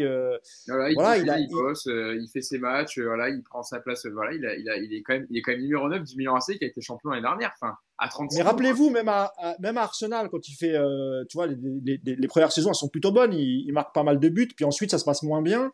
Mais tu l'as jamais entendu, tu vois. Il était relégué en deuxième, troisième attaquant. Chelsea, c'est pareil. Non, mais moi je suis tout à fait d'accord avec vous là-dessus. Et donc, franchement, chapeau à Olivier Giroud. Hop, je vais recadrer mon téléphone. Chapeau à Giroud, franchement. Je sais pas si vous avez peut-être fait le tour sur Giroud le temps de. Ouais. Après, moi, je finis la petite absence. Vas-y. Sur le record de but, vous savez ce que j'en pense. Voilà, bravo. Maintenant, dans le football, il y a quand même une hiérarchie. Et tu peux être devant Platini au nombre de buts marqués. Platini il restera toujours au-dessus de Giroud. Voilà, c'est ça que je veux dire. C'est ce que je disais avant que tu as coupé, Mousse, donc tu n'as pas entendu, mais pour rejoindre ce que dit Yass, peut-être que dans le cœur des gens, voilà, Giroud ne restera pas quand on fera le point, je sais pas, d'ici 20, 30 ans, j'en sais rien, 40 ans, on aura plus les images des matchs de Michel Platini ou de Thierry Henry ou de Zinedine Zidane. Bon, Zidane n'est pas à ce niveau-là de but, mais en tout cas, Giroud dans les stats, et c'est quand même important, même si voilà, on peut ne pas apprécier le profil du joueur. D'Olivier Giroud, mais dans les stats c'est quand même important qu'il y soit parce qu'il le mérite et il a été très utile à l'équipe de France à plusieurs moments de son histoire et pour moi voilà, c'est mérité qu'il rejoigne ce record, et les records sont faits pour être battus, Mousse, et il y aura sûrement Mbappé, ça se trouve, qui arrivera derrière pour battre le record, donc voilà, c'est l'histoire du foot. Après, rapidement juste Yacine, pour l'histoire, etc. Évidemment, là, tu parles de Platini, Yacine, parce que nous, on l'a vu jouer. Mais après, voilà, peut-être que les jeunes aujourd'hui qui ont 20, 25 ans, ils parleront de Giroud parce que c'est le joueur qu'ils ont vu jouer. Parce que là, il vient de mettre un doublé et peut-être qu'il ira jusqu'au bout avec la France. Peut-être qu'il finira meilleur buteur, c'est ce que je lui souhaite d'ailleurs. Donc après, voilà, c'est subjectif sur l'histoire de... Parce que voilà, tous ceux qui n'ont pas vu jouer Platini... Pour eux, Platini, c'était l'ex-président de l'UEFA. Et non, mais c'est vrai, c'est la vérité. C'est la vérité. Comme ça, c'est marrant. Bah oui, mais moi j'ai vu jouer Platini, donc la Coupe du Monde 86, et j'ai des petits souvenirs de l'Euro 80, non, de la Coupe du Monde 82, pardon, et l'Euro 84. Mais pour ceux qui sont nés en 2000, par exemple, qui ont 22 ans aujourd'hui, ou même ceux qui sont nés à la fin des années 90, qui n'ont même pas vu jouer Zidane d'ailleurs. Voilà, ils retiendront peut-être Thierry Henry, ils retiendront Giroud, ils retiendront Mbappé. Bon, après, ça, c'est l'histoire du foot. Ouais. Avant de passer à l'Argentine, un mot quand même sur Mbappé, l'attaquant du PSG. On en a parlé rapidement tout à l'heure, mais je te repose la question, Hugo. C'est le premier match, c'est face à l'Australie. On n'est pas trop inquiet pour Mbappé, pour le reste de la compétition. Non, d'ailleurs, petite stat pour Kylian Mbappé. Il a marqué son 4e but en Coupe du Monde hier avec l'équipe de France et il rejoint Michel Platini et Zinedine Zidane à 4 buts en équipe de France pendant une Coupe du Monde. Donc, voilà, c'est déjà de dire il va battre encore beaucoup de records, mais il commence à en atteindre certains. Ouais, Kylian Mbappé, je l'ai trouvé. Alors, je pense que Yacine ne va pas être d'accord avec moi du coup parce que j'ai entendu le début de ses propos de tout à l'heure sur Kylian Mbappé, mais je l'ai trouvé intéressant, il n'a pas fait de fioritures. Les talonnades qu'il a fait, ce n'étaient pas des talonnades pour briller solo ou individuellement, c'était pour le collectif, parce qu'à chaque fois, c'était pour remettre sur un joueur, ce n'était pas des gris-gris, il n'a pas boudé, même sur ses occasions loupées. D'habitude, il fait un peu la grimace quand on ne lui donne pas. Là, il avait le sourire quand il fait son énorme loupé, donc dans l'image qu'il a renvoyée, elle était plutôt bonne. Il fait un but, une passe décisive. Alors certes, il aurait pu mettre au moins 3-4 buts, et il a un raté énorme en première période, il faut le souligner. Mais je trouve que c'est une belle entrée en matière. L'important aussi, c'est qu'il n'ait pas été blessé, qu'il n'ait pas de pépin physique, parce que déjà que tu as perdu Benzema, si en plus tu perds Kylian Mbappé, ça aurait été quand même très, très compliqué pour le jeu de l'équipe de France. Et avec un Théo Hernandez à gauche, on en parlait tout à l'heure, qui vient beaucoup dans son couloir gauche et même vient jusque dans la surface pour apporter offensivement, bah, ça laisse plus de liberté à Mbappé pour tourner autour de Giroud et combiner avec Griezmann dans l'axe du terrain et, comme je le disais tout à l'heure, apporter de la variété au jeu de l'équipe de France. Donc, lors du dernier rassemblement en équipe de France, Mbappé a rappelé qu'il aimait bien jouer avec Giroud, ce profil de pivot pour lui jouer autour, et que ça le saoulait de jouer pivot avec le Paris Saint-Germain. Bon, le problème a été réglé depuis, puisque Galtier a changé un peu la disposition, mais en équipe de France, on sait qu'Mbappé est heureux, qu'il est connecté avec les joueurs à côté de lui, et hier, même s'il ne met qu'un but, alors qu'il aurait pu en mettre plus, je trouve qu'il fait plutôt un très bon match, et qu'il a été présent, et la preuve avec le chiffre qu'on a donné tout à l'heure en tout début de podcast, 19 ballons dans la surface adverse, pardon, ça veut dire quand même quelque chose. Avant de te lancer, Yassine, sur Mbappé, je vais lire quelques commentaires sur le débat qu'on a eu juste avant, sur Giroud. Alors, il y a des pros et des anti-Giroud. Il y a Iron Stick qui dit « même Henry est au-dessus, pardon. Il dit « J'aime pas Giroud ». T'as Emixam qui nous dit « Giroud est un élément clé de la victoire en 2018 ». Oui, aussi, oui, on peut le dire. Thierry Henry n'était pas charismatique non plus. C'est ce que nous dit Fabrice. Qu'est-ce qu'on a d'autre ? Bon, il y a pas mal de commentaires, mais voilà, il y a des pros et c'est vrai que dans l'histoire de Giroud avec l'équipe de France, ça a toujours été ça. Il y a les pros, il y a les anti, et il y a eu cette fameuse comparaison avec Benzema qui était ridicule. Enfin, on a jamais compris pourquoi. Oui. Et ça va me permettre, que Yassine parle sur Mbappé. Qu'est-ce que tu as pensé, Yassine et Mousse, si tu me réponds sur le fait que Mbappé tire tous les coups francs hier et les corners? Je vois que ça a agacé certains dans les commentaires et même sur Twitter en disant mais pourquoi Mbappé tire les coups francs alors que t'as Griezmann? Vas-y Yassine, vas-y. Bah en fait, ça, franchement, c'est un scandale. Rien que ça, un scandale. Ouais, c'est un scandale. Parce que regardez bien comment il les frappe. Il n'y a aucune attitude. C'est mal frappé. C'est horrible. Non mais vraiment, hier, je regardais et je me disais mais il n'y a pas à un moment donné Deschamps qui va se lever et lui dire hey, arrête, stop maintenant, ça y est, je t'ai donné 132 chances, arrête, va te mettre là-bas et laisse les autres tirer. C'est horrible. La façon dont il tire, comment il prend le ballon avec une... Je vous jure, franchement, je vais vous dire, je vais être un peu dur, mais bon. Doucement quand même. Il jouerait avec moi. Non, il jouerait, tu sais, au niveau R1 et tout. Je vous jure que dans la façon dont il tire, on dirait... Mais c'est qui lui ? Comment il se la raconte ? Comment il frappe le ballon ? Il n'y a aucune volonté d'aller faire mal. Il y a juste une envie de frapper le ballon intérieur avec un style qui se... Mais c'est horrible. Voilà, c'est horrible. Et franchement, c'est dommage parce qu'en plus, je pense que l'équipe de France a des joueurs pour être bien sur les coups de pied arrêtés. Et en fait, tu perds des munitions gratuitement parce que c'est trop mal tiré. On parle quand même de taper, ouais. Sa globalité. Là, je t'ai lancé exprès sur les coups francs, mais vas-y, il a fait des bonnes choses quand même hier. Non, mais sur les coups de pied arrêtés, par exemple, sur les caractères et tout, moi, je pense que c'est juste une volonté de sa part de pouvoir inscrire à son palmarès quelques passes décisives et sur coups francs des buts, parce que je pense que il est omnibulé par les stats Mbappé. Et là, par exemple, hier, il met un but, certes, mais il voit quand même Giroud en mettre deux. Et je pense que lui, vraiment, il veut être, il veut être la star de cette équipe. Il veut qu'on ne parle que de lui. C'est normal, hein, c'est pas une critique, hein, parce que c'est un joueur ambitieux, un peu comme l'était Ronaldo à la belle époque. Je parle de Cristiano Ronaldo. Moins Messi, parce que j'ai l'impression que Messi, il n'a pas cette volonté ou ce besoin d'attirer la lumière. Il brille, mais mais voilà, Mbappé, il a ce côté CR7 où regardez, c'est moi qui tire l'équipe vers le haut, c'est moi qui ai mis le plus de buts, etc. Donc je pense que c'est ça, et effectivement, je pense que Deschamps lui laisse un peu trop de liberté, et que Yassine, t'as raison, je pense qu'il y a meilleur que lui pour au moins tirer les corners. Les coups francs, je veux bien, peut-être, mais les corners, non, il faut plus qu'il les tire. Vas-y Yassine, tu peux continuer sur un truc, et puis après on passera sur l'Argentine. Je vais faire court parce que j'ai déjà parlé d'Mbappé. Moi, je pense qu'hier, en fait, le problème d'Mbappé dans ces matchs, c'est que même quand que je le trouve, voilà, je ne vais pas dire qu'il est moins bon, que je le trouve moins bon. En fait, il a cette faculté à poser des problèmes à la défense dans le sens où elle est obligée de reculer parce qu'elle est tout le temps en alerte quand il a le ballon. Et en fait, quand tu analyses le match, il y a toujours ce côté-là, il est important dans un match. Bon, on peut rappeler le fameux match contre PSG Atalanta où il rentre et l'Atalanta recule de 20 mètres tout de suite. Évidemment que ça a un impact. Donc, Si tu veux, je suis partagé parce que... Et d'ailleurs, tiens, ça me permet de faire la parenthèse sur Campos, parce que quand j'avais dit qu'Mbappé n'était pas terminé, qu'il avait encore des lacunes dans certaines compréhensions du jeu, vous vous rappelez que, voilà, on m'a dit « Ouais, t'es tout le temps dur avec Mbappé, Mbappé ». Sauf que Campos l'a dit, donc il faut savoir, est-ce que Campos est dur ou est-ce que lui, il est juste ? C'est peut-être pas pareil. Mais moi, je pense qu'en fait, le truc, c'est qu'aujourd'hui, il profite de ça et parfois, il insiste trop.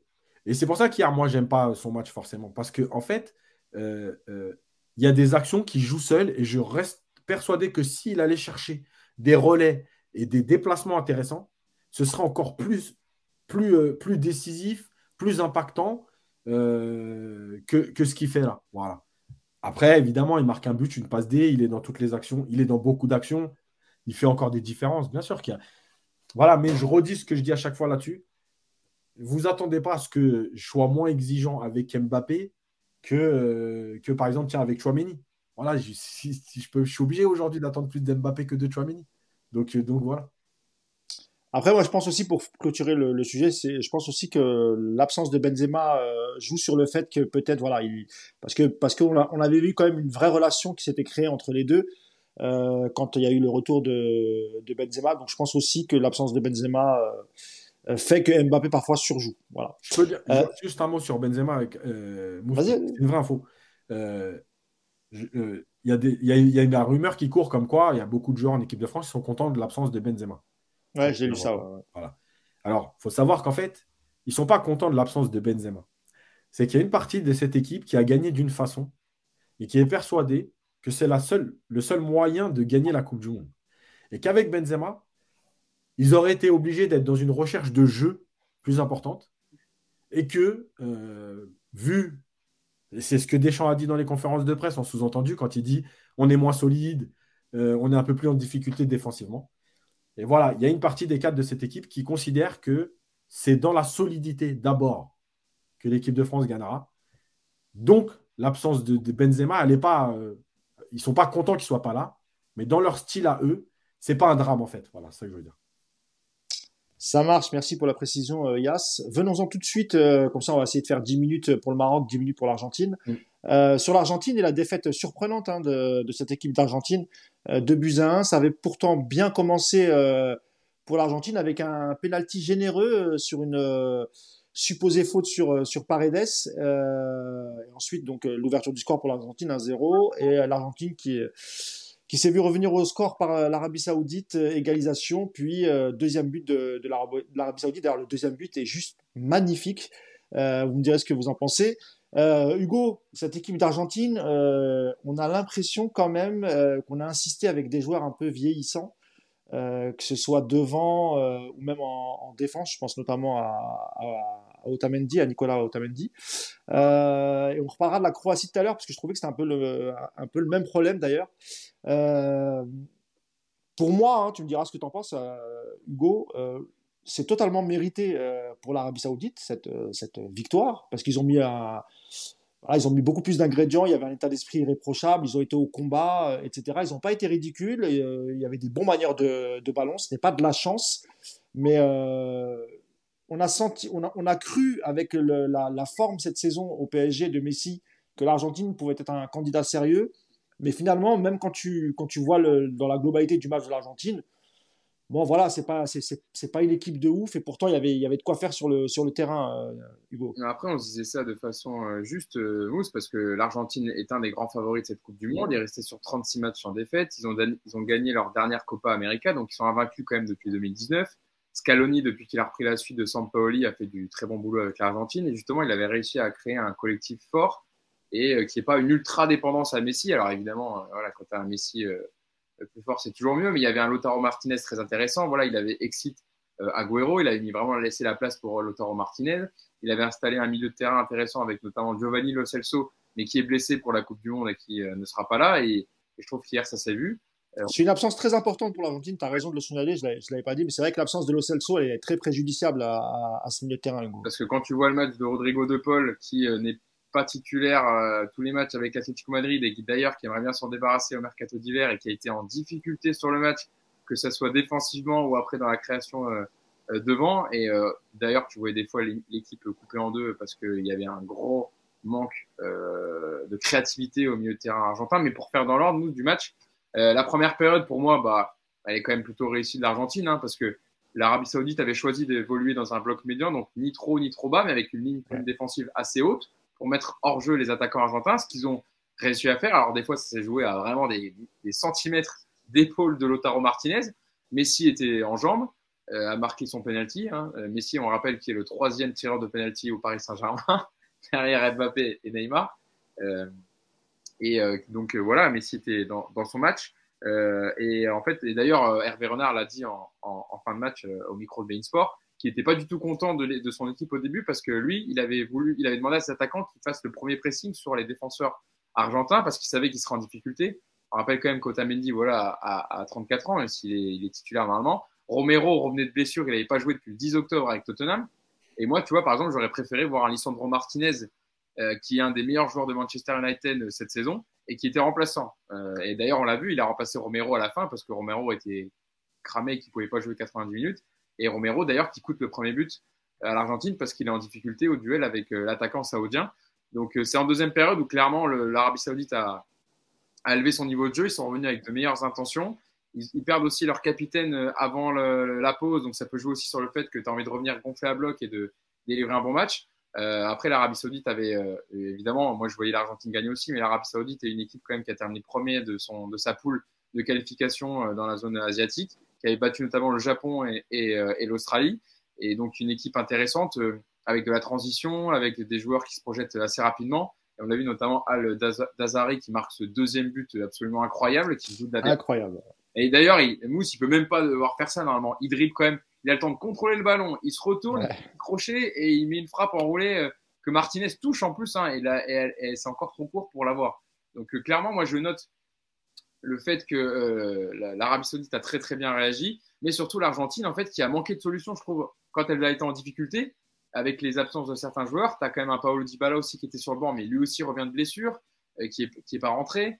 T'as Joaquin Correa qui s'est blessé, qui avait le joueur de l'Inter et qui du coup manque à la liste. Et en fait, ça a manqué de solution quand l'équipe d'Argentine était en difficulté. T'avais un moment en deuxième période, Messi qui était obligé de redescendre très très bas pour venir organiser le jeu, parce que De Paul et Paredes n'y arrivaient pas. Et dès qu'ils avaient un peu de pressing sur Paredes, on connaît. D'ailleurs, Hugo, il fait trois changements d'affilée, enfin d'un coup, le sélectionneur argentin. Ouais, il fait rentrer Lisandro Martinez, Julian Alvarez, l'attaquant de City. Et Enzo Fernandez, qu'on a vu avec le Paris Saint-Germain, qui a affronté Paris avec Benfica. Mais voilà, il y avait des problèmes de créativité. Il y avait l'équipe qui était complètement coupée en deux, avec la zone, avec les quatre défenseurs et Paredes très bas, et avec les quatre de devant. Di María a fait un match très très brouillon, pas dans le bon tempo, très lent. Je pense que Yacine sera d'accord. T'es gentil, Hugo, sur Di María. Oui. Je pense que Yacine, et encore, c'est là, je décris son match. Je pense que Yacine va l'assassiner. Mais moi, j'ai trouvé que qu'il avait été lent, pas dans le bon tempo, toujours en retard à revenir derrière avec son pied gauche, etc. Papou Gomez qui joue ailier gauche, mais il y a un problème de composition de liste. Il y a des joueurs qui, je trouve, n'apportent pas ce qu'ils devraient. Et en plus, il y a des joueurs surtout parce qu'il faut tenir compte de la forme des joueurs en club. Et là, en fait, le matériel dont dispose l'Argentine n'est pas, je pense, bon pour ce début de Coupe du Monde, avec les blessures qu'ils ont subies et des joueurs qui arrivent en méforme. Et du coup, ça fait que l'Arabie Saoudite a joué crânement sa chance et a mérité, parce que c'est pas de la chance, c'est vraiment, ils ont été la chercher. Physiquement, ils ont été dans le combat, et techniquement aussi, ils ont des très très bons joueurs.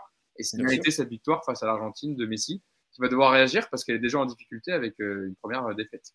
Juste Hugo, sur Messi, comme ça après on laissera aussi la parole à Yacine longuement, et comme ça on pourra passer directement au Maroc, parce que tu as été très complet sur cette équipe d'Argentine, mais ton avis sur Léo Messi, dont moi j'ai trouvé honnêtement qu'il n'avait pas fait il n'a pas fait un super match pour moi, Léo Messi.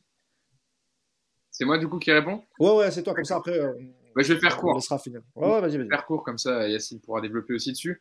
Mais moi, on en parlait dans le club des 5 hier, je trouve pas que, alors évidemment, Messi n'a pas fait un super match, sinon l'Argentine aurait gagné, et que c'est l'élément fondateur de cette équipe, le capitaine. Mais j'ai trouvé que lui au moins avait essayé et qu'il avait été vraiment mal entouré et mal servi.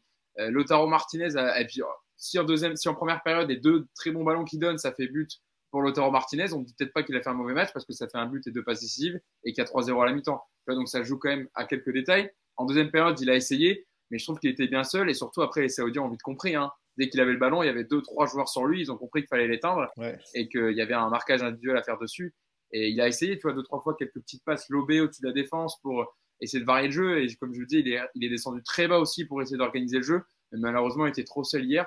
Donc franchement, sur le match d'Argentine, j'incriminerai pas Messi, j'en mettrai 9 voire 10 autres avant lui. Ça marche. Avant de te donner la parole, Yacine, quelques commentaires sur le chat. Il y a Mbaku First qui nous dit ils vont vite rentrer chez eux avec leur chant raciste. On se rappelle aussi des supporters argentins qui avaient c'était ignoble ce qu'ils avaient chanté. Un beau chant raciste. Donc c'est vrai que beaucoup de supporters français étaient contents de la défaite juste pour ça. T'as Ernit le distant qui nous dit très beau match de l'Arabie Saoudite et quel but. Pareil, il y a Ricky Biki qui nous dit je pense qu'ils vont rapidement rentrer à la maison. Et c'est vrai que même sur les réseaux, on avait l'impression que voilà, après ce match de l'Argentine, beaucoup ne croyaient plus en leur chance parce que c'était l'adversaire le plus faible en même temps qu'ils ont rencontré dès le début.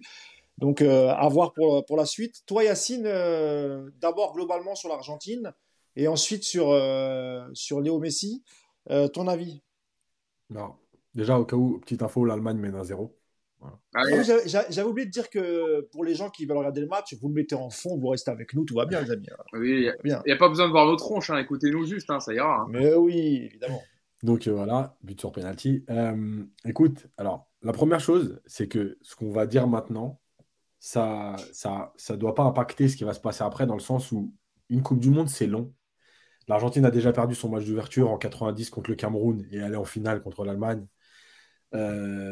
C'est pas, enfin, le premier match, il est important pour bien te lancer, mais il n'y a pas de fatalité.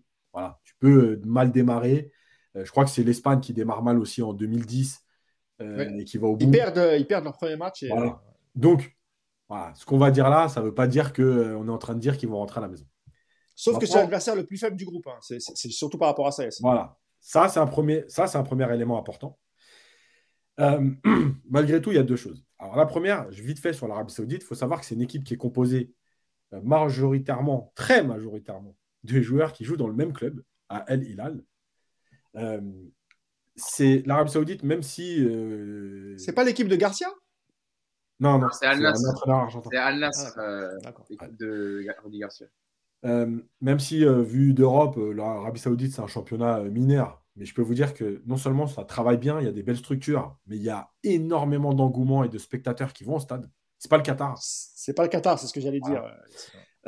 Et puis, depuis le 14 octobre, parce qu'il y a l'adjoint d'Hervé Renard qui était sur France Bleu, avec Romain Bédouc, qu'on salue, et qui a parlé de la préparation. Depuis le 14 octobre, ils sont en préparation, l'Arabie Saoudite. Donc, ils ont préparé techniquement, tactiquement le match, plus athlétiquement. Bah oui, c'est comme ça, bah ça c'est passé. Après, sur le match de l'Argentine, il y a plein de choses qui ne vont pas. La première chose, c'est que cette défense, tu peux pas espérer quelque chose, aller quelque part avec une défense qui est aussi nulle. Parce qu'ils sont nuls défensivement. Le problème, c'est que cette défense n'était pas bonne en 2018, mais ils ont 4 ans de plus, notamment Otamendi. Donc, déjà, le bloc équipe argentin, il a été coupé en deux très vite, mais c'est logique, puisque, comme au PSG parfois, puisque Otamendi ne peut pas couvrir la profondeur, bah, tu es obligé, tu as une partie de l'équipe qui est là-haut, tu as Otamendi qui est en bas, bah, il faut bien qu'il soit suivi par des gens, par ses défenseurs autour de lui, et au milieu, tu as un no man's land. Paredes, meilleur passeur de l'histoire du football universel, bon, on a bien vu, dès qu'il y a 3 mecs qui courent autour de lui, il ne peut plus faire une passe. Le mec, il est parti se placer entre les deux centraux, 40 mètres derrière tout le monde. Non, mais c'est quoi ce football des années 60 ? Et une dernière chose, l'histoire de l'invincibilité. Alors, en plus, je suis bien placé pour en parler, parce que l'Algérie, ils en ont fait tout un plat avec leurs 35 matchs d'invincibilité. À l'arrivée, ils ne sont pas à la Coupe du Monde. Donc, l'invincibilité, j'ai envie de dire qu'on en a un peu rien à foutre. Mais surtout, il faut regarder contre qui, comment, pourquoi. Je vais répéter ce que je dis à chaque fois. Le football sud-américain, évidemment qu'il y a des équipes qui sont capables de... se surpasser, etc. Mais quand vous regardez les compétitions entre Sud-Américains, c'est un football qui est très lent, qui est fait de beaucoup de passes très lentes avant d'aller chercher quelque chose. Et aujourd'hui, on a en Europe, en Asie, en Afrique parfois, des équipes qui jouent beaucoup sur l'intensité. Cette équipe d'Argentine, elle est dépassée. Elle est dépassée par le rythme. Di María, bon, je ne vais pas en parler parce que bon, fallait le garder au PSG, la légende, etc. Bon, vous avez vu. Paredes, bon, j'ai déjà fait. Et Messi... Après, Yacine, sur Di María, tu répètes souvent ça, mais Di María, globalement, sa carrière au PSG, elle est quand même très bonne. Hein. Ah non, je suis d'accord qu'il ne fallait pas le garder. Elle est éclatée. Non, mais c'est parce que les gens vont penser que tu dis que Di María était nul au PSG. Pas du tout. C'est sur le fait de ne pas le garder. Hein. C'est surtout ça, Yacine. Il faut être précis. Oui. Et donc, sur Messi, bah, en fait, je vous propose, parce que je l'ai tweeté, alors, au départ, c'est intéressant pour moi parce qu'en fait, sur Bein Sport 2, il y a en fait le match avec des stats pendant le match avec une caméra différente. En fait, il y a le match avec la caméra de la télé et à côté, il y a un petit écran. Alors, parfois, il y a... c'est pour ça que je l'avais tweeté parce que c'est ce qui m'intéressait au départ. En fait, une vue grand angle où tu vois réellement la disposition des joueurs. Et franchement, c'était trop bien. Tu vois, je me suis régalé pendant 10 minutes. Et au moment où je l'ai tweeté, ils ont changé et ils sont passés sur Messi. Alors, je vous propose de regarder le replay de cette chaîne avec le match de Messi. C'est pas possible de marcher autant dans un match. Non, je veux bien Messi, on a l'habitude. C'est pas possible de marcher autant dans un match. Ça n'existe pas, en fait. Et l'histoire, et moi, je veux bien évidemment que c'est pas lui le premier à incriminer parce que déjà, quand tu as des défenseurs qui sont éclatés, des milieux de terrain qui ne peuvent pas faire une passe, bah, effectivement, quand tu es un joueur offensif, c'est compliqué d'avoir des ballons. Mais malgré tout, son match, il est horrible. Il s'est fait manger par les Saoudiens à chaque impact physique. Il a perdu des ballons, il a voulu forcer des dribbles. Franchement, son match, il n'est pas bon. Voilà, on peut faire ce qu'on veut. C'est Messi, je sais que je vais encore prendre une sauce par les adorateurs, mais son match, il n'est pas bon. Voilà, il n'est pas bon. Et le problème de Messi, moi, je vais dire ce que je pense à ce moment-là, c'est que Messi, en fait, ce n'est pas un joueur qui va tirer les autres. Il va te sauver un match sur un geste. Il peut être exceptionnel quand l'équipe va très bien, génération Iniesta-Xavi, mais ce n'est pas un mec qui te redresse l'équipe avec son caractère. On le voit bien. Je ne sais pas si vous avez vu l'altercation. À un moment donné, il y a un Saoudien qui vient lui taper dans le dos et lui parler. Et tu vois, il ne répond même pas, il sourit. Tu sais, on a l'impression qu'il est dans sa bulle, il est déconnecté de tout. Et en fait, ce n'est pas un leader.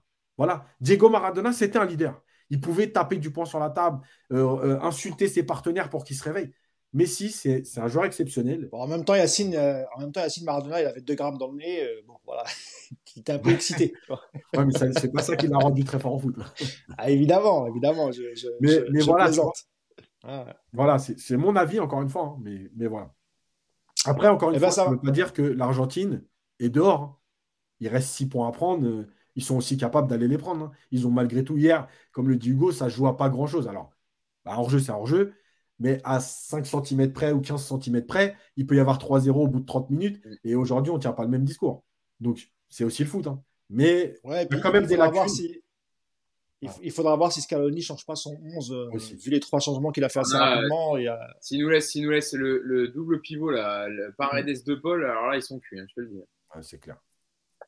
Il y a Fabrice qui te dit, Yacine, merci Yacine de signaler l'attitude lamentable de Messi. Il y a pareil, le même Fabrice qui dit, j'espère qu'il va partir aux USA. Qu'est-ce qu'on a d'autre sur Messi? Ouais, voilà, bah, je pense que tout le monde est d'accord. Bah, la majorité n'a pas beaucoup apprécié le match du génie argentin, qui lui-même a dit, hein, que c'était sa dernière Coupe du Monde. Voilà. Bah, passons à des choses plus intéressantes et à ce formidable pays qu'est le Maroc. Maroc qui est qualifié pour la Coupe du Monde, contrairement à l'Algérie, Yacine. Je t'allais juste à te le rappeler, voilà. Je l'ai déjà dit il y a 2 minutes. Donc maintenant, si tu veux vraiment, c'est pour ça que je rebondis. Vraiment faire craquer sur cette fin de podcast. Vas-y, mais là après, tant pis. Non, mais tu sais très bien que je te taquine. Mais c'est vrai que ça aurait été top de voir. Parce que là, il y a la Tunisie, le Maroc, il aurait pu y avoir l'Algérie, ça aurait été bien. Ça aurait été bien qu'il y ait les 3 pays du Maghreb. Et on espère qu'il y en a au moins l'un d'eux qui aille, que ce soit la Tunisie ou le Maroc, aille le plus loin possible. Avec la France, évidemment. Donc, pourquoi pas une finale France-Maroc ou France-Tunisie, ça serait formidable. C'est un match, c'est le match le plus récent. Hein. C'est le match qui a eu lieu à 11h et les 2 équipes sont neutralisées 0-0, Hugo. Moi j'ai trouvé, alors c'est pas, bah, je suis objectif, hein, c'est pas du tout parce que je suis franco-marocain, hein, mais j'ai trouvé que le Maroc globalement a déjà eu beaucoup plus d'occasions que les Croates, ont plus maîtrisé le ballon, Et je le disais, l'impression un peu aussi que cette Croatie est un peu vieillissante, même si je trouve que Modric a encore fait, a fait plutôt un bon match, plutôt pas mal, je trouve, moi, du haut de ses 37 ans, pardon. Et j'ai beaucoup aimé aussi le côté droit avec, c'est à droite, le côté droit d'Hakim Ziyech, pardon. Par contre, voilà, sur Hakimi, bah, vous me direz ce que vous en avez pensé. J'ai trouvé un match correct, mais sans plus. Et toi, qu'est-ce que tu en as pensé de ce match, toi, Hugo? Déjà, Mousse, c'est vrai que il faut quand même souligner que prendre un point face au vice-champion du monde 2018 pour le Maroc, c'est un très bon point. C'est un très bon point pris. Moi, j'ai trouvé la défense très très cohérente, mise en place par le nouveau sélectionneur Regragui. J'ai trouvé un Sofiane Amrabat excellent au milieu de terrain, qui vraiment apportait de la percussion, de l'intensité, qui a gratté bon nombre de ballons. C'est devant, moi, que j'ai un peu plus de mal et que je suis pas trop d'accord avec toi, Mouche. J'ai trouvé un Hakim Ziyech un peu en dedans, et moi, je suis content de son retour en sélection. Alors moi, je suis pas dans le truc des affaires personnelles avec un tel sélectionneur. Et moi, j'adore le joueur. Déjà, je comprends même pas qu'il joue pas plus avec Chelsea quand tu vois en ce moment l'état de forme de Chelsea. Mais c'est devant où tu vois déjà un Enesri, alors certes, qui fait toujours ce harcèlement sur la première relance et sur les défenses, c'est important, et ça a gêné la Croatie dans sa construction. Mais quand il a eu quelques ballons à jouer, et déjà qu'il est même pas titulaire avec Séville, il est en difficulté. Et je trouve que c'est un peu limite d'avoir un numéro 9. Je suis d'accord avec toi, Hugo, sur les quelques choix qui ont peut-être des coups qui ont mal été joués sur la finition. Là-dessus, je suis d'accord avec toi. Et ça a peut-être plus joué du côté de Ziyech que de Bouffal. Je ne sais pas ce que tu en penses. Bouffal, j'ai trouvé absent des débats aujourd'hui. On n'a pas touché beaucoup de ballons, malheureusement. Et il a été un peu mangé par le milieu de terrain et même par la défense croate. Parce que c'est vrai que la Croatie n'a pas été impressionnante, hein. Ils ont tenu ballon, certes, ils ont la possession, parce qu'évidemment, quand tu as un milieu, Brozovic, Kovacic et Modric, évidemment que ça joue un peu au ballon et que c'est difficile de leur prendre, mais offensivement, j'ai regardé les stats, et même dans le ressenti du match, c'est 7 frappes pour les deux équipes et 2 cadrées chacune. Donc, il n'y a pas une équipe vraiment qui a été dominante offensivement. C'est vrai que la Croatie a plus tenu le ballon, mais c'est devant. Moi, je trouve que le Maroc a mal joué les coups, et que avec des joueurs de leur qualité technique qu'ils ont eu, même j'ai trouvé un Unai qui est plutôt bon aussi techniquement, un peu absent, un peu peut-être gêné par la pression d'un match de Coupe du Monde et qui a été éteint aujourd'hui, mais qui est un très bon joueur avec Angers. J'ai trouvé un peu absent des débats, et des joueurs comme Hakim Ziyech doivent porter cette sélection et apporter offensivement.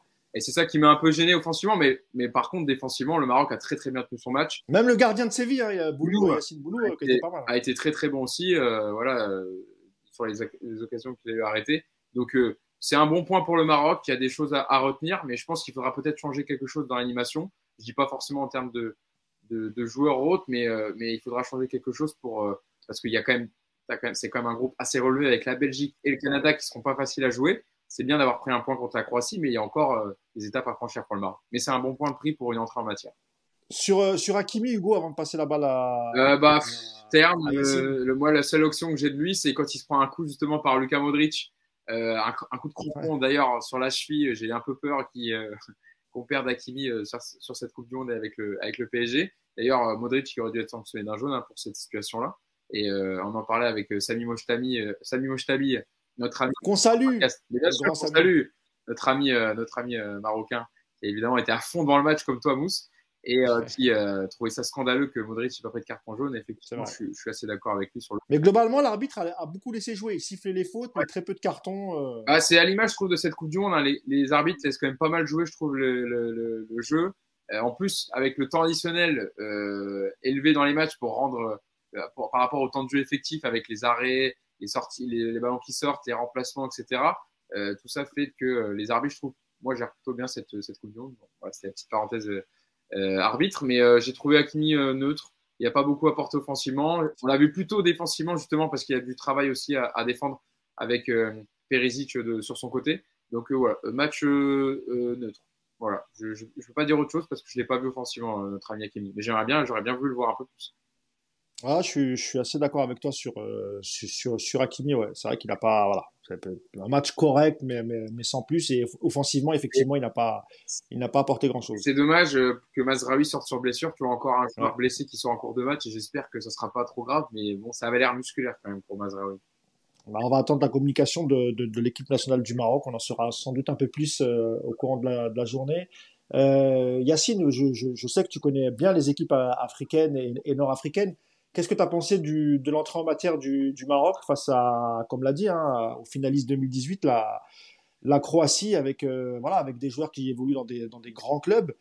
C'est plutôt un bon résultat, un peu comme la Tunisie face au Danemark, donc match nul, ce qui laisse aussi un peu plus de chance, étant donné que la prochaine étape, c'est la Belgique. Mais par contre, le dernier match, c'est le Canada, donc un peu en dessous de la Belgique, même si le Canada, c'est une équipe difficile à battre. Ouais, alors je suis partagé parce que en fait, je pense qu'il y a malgré tout cette. Ça dépend toujours de l'adversaire, évidemment. Et je pense que quand tu joues la Croatie au premier match, je pense que le Maroc a d'abord pensé à ne pas perdre ce match. Encore une fois, pour rester dans la course, c'est un calcul sur 3 matchs quand tu es dans une poule comme ça. Voilà. Le truc, c'est que j'ai envie de dire, avec un peu plus de prise de risque, tu pouvais peut-être aller chercher quelque chose parce que je pense que cette Croatie était prenable. Je les ai trouvés, par exemple, en première période, plutôt lents dans les transmissions, avec les attaquants qui étaient vraiment esselés du bloc équipe. On avait une équipe qui ne suivait pas le mouvement. Physiquement, je ne les ai pas trouvés bien, les Croates, notamment en première mi-temps. Après, il y a eu en deuxième mi-temps un peu mieux, mais vraiment en première mi-temps. Surtout le dernier quart d'heure, Yassine. Les Croates, voilà, quand ils ont poussé. Ouais. Et le truc, c'est que je me dis, est-ce que. Enfin, c'est facile de dire, le Maroc aurait pu aller chercher un peu plus. Je pense qu'il y avait la place. Maintenant, si tu vas chercher un peu plus et que tu prends un compte et tu perds 1-0, tu vas le regretter. Donc, en fait, et tu vois, je vais faire un parallèle. Algérie-Belgique en 2014. C'est le premier match de la poule. Bon, tu joues contre la meilleure équipe aussi. L'Algérie menait 1-0. Et en fait, ils avaient commencé à reculer. Et ils avaient fini par perdre 2-1. Alors, ils s'étaient qualifiés pour les 8e de finale. Donc, comme quoi, c'est pas rédhibitoire. Et en fait, tu ne sais jamais à quel moment te dire est-ce que cette gestion de match, elle aurait été bonne en te disant on continue ce qu'on a bien fait finalement puisqu'on mène au score, ou est-ce qu'on commence à gérer? Et je crois que le Maroc, ils étaient un peu là-dedans parce que, tu vois, par exemple, on va parler d'Hakimi. Première mi-temps, quand le Maroc a commencé à prendre un peu le dessus, on l'a vu faire des appels dans la profondeur. Et puis, au fur et à mesure du match, on l'a vu moins proposer. Moins proposer parce que déjà, il n'était pas forcément bien servi. Mais aussi parce que je pense qu'il y avait d'abord cette idée de dire on tient quand même la Croatie à 0-0. On va donc rester en course à la fin de ce premier match. Ou en tout cas, on ne va pas être en difficulté. Donc, est-ce que c'est le moment d'aller tout donner pour aller chercher les 3 points ? Et de prendre une tarte, ou est-ce qu'on va rester comme ça? Voilà. Je pense que c'est vraiment le problème. Tu vois, par exemple, ils auraient joué le Canada pour le premier match, je pense qu'ils n'auraient peut-être pas réagi de la même façon. En se disant, tiens, si on ne bat pas le Canada maintenant, ça va être compliqué après, parce qu'il reste la Croatie, tu vois, et la Belgique. Donc, il y a toujours le calendrier qui joue. Malgré tout, je pense qu'en fait, et notamment, on va faire un parallèle avec la Tunisie vite fait, je pense que les deux équipes ont montré une vraie organisation défensive, une vraie solidité, avec des joueurs qui sont prêts à se battre sur chaque ballon, à mettre de l'impact. Voilà, les deux ont bien défendu. La preuve, c'est que les deux équipes n'ont pas été en danger de fou. Tu t'es jamais dit, ça va finir par craquer. Et après, oui, je pense qu'offensivement, moi, je trouve que Ziyech, par exemple, j'attends plus de Ziyech. Même s'il revient en sélection, j'attends plus de différence. Tu vois, j'ai quelques actions en tête où il va s'enfermer dans des dribbles entre 2-3 joueurs. Je ne suis pas persuadé que ce soit le Ziyech qu'on a envie de voir s'il veut faire des différences, tu vois. Il sera plus dans l'élimination de un joueur, donner, bouger. Et c'est pareil pour Boufal. Boufal, on sait qu'il est capable d'éliminer très facilement. Aujourd'hui, je le trouve très timide. Et tu vois, est-ce que sa timidité, elle vient du fait que les consignes, elles ont été réellement mises en avant sur le fait de dire d'abord, les gars, on ne perd pas ce match. S'il y a la place pour gagner, on verra. Mais d'abord, on ne le perd pas. Voilà. Et en fait, ce calcul-là, tu le sais qu'à la fin, s'il a été bon. Voilà. Si tu es éliminé, tu te diras il fallait peut-être. Il y avait la place, il fallait y aller. Et si tu es qualifié, tu te diras que c'était bon calcul, tu vois. Donc, c'est compliqué parce que là, on a vraiment des équipes. Voilà, la Croatie, je trouve que. Je ne sais pas s'ils ont un programme pour monter en puissance ou pas, mais vraiment, leur première mi-temps, la Croatie, moi, elle m'a fait presque. Non, mais en plus, Yassine, comme je te l'ai dit tout à l'heure, ils ont prouvé lors des 15-20 dernières minutes qu'ils pouvaient élever leur niveau de jeu. Et c'est vrai qu'ils ont mis un peu plus en difficulté cette défense marocaine. Alors peut-être qu'inconsciemment, comme tu l'as dit, le Maroc a peut-être reculé pour conserver le 0-0 et a laissé la place, le ballon à la Croatie, peut-être en espérant. Et d'ailleurs, il y avait eu un contre qui a été très très mal négocié, je ne sais plus de quel joueur, mais Exactement. Donc oui, je pense que c'est ça. Et puis voilà, il y a la pression aussi sur les épaules de Walid Regragui qui a été nommé juste après Vahid El-Hodik. D'ailleurs, c'est intéressant, on en reparlera peut-être dans un autre podcast, mais on peut faire aussi le parallèle avec l'Algérie, quand l'Algérie est partie chercher Belmadi, donc joueur formé en France, etc., plutôt jeune, etc. Là, ils ont fait pareil avec Walid Regragui qui avait fait un beau parcours avec le Raja. D'ailleurs, il y a les 5 sélectionneurs africains qui sont pour la première fois issus de leur pays. Ouais. D'ailleurs, je voulais dire un truc par rapport à ça, parce qu'il y a Mbakoufers qui me dit merci pour l'unité africaine, tu as raison, et je peux évidemment aussi souhaiter au Sénégal, au Cameroun, il y a qui d'autre comme pays africain, mais non, c'est tout. Sénégal, Cameroun, Tunisie, Maroc, Ghana. Ah, Tunisie, j'en ai parlé, voilà, c'est le Ghana, je cherchais le 5e. Donc évidemment qu'on souhaite aussi un très très beau parcours à nos frères du Ghana, du Sénégal et du Cameroun, pardon. Je pense qu'on a fait le tour. Ah oui, juste un mot sur Hakimi, pareil, Yassina.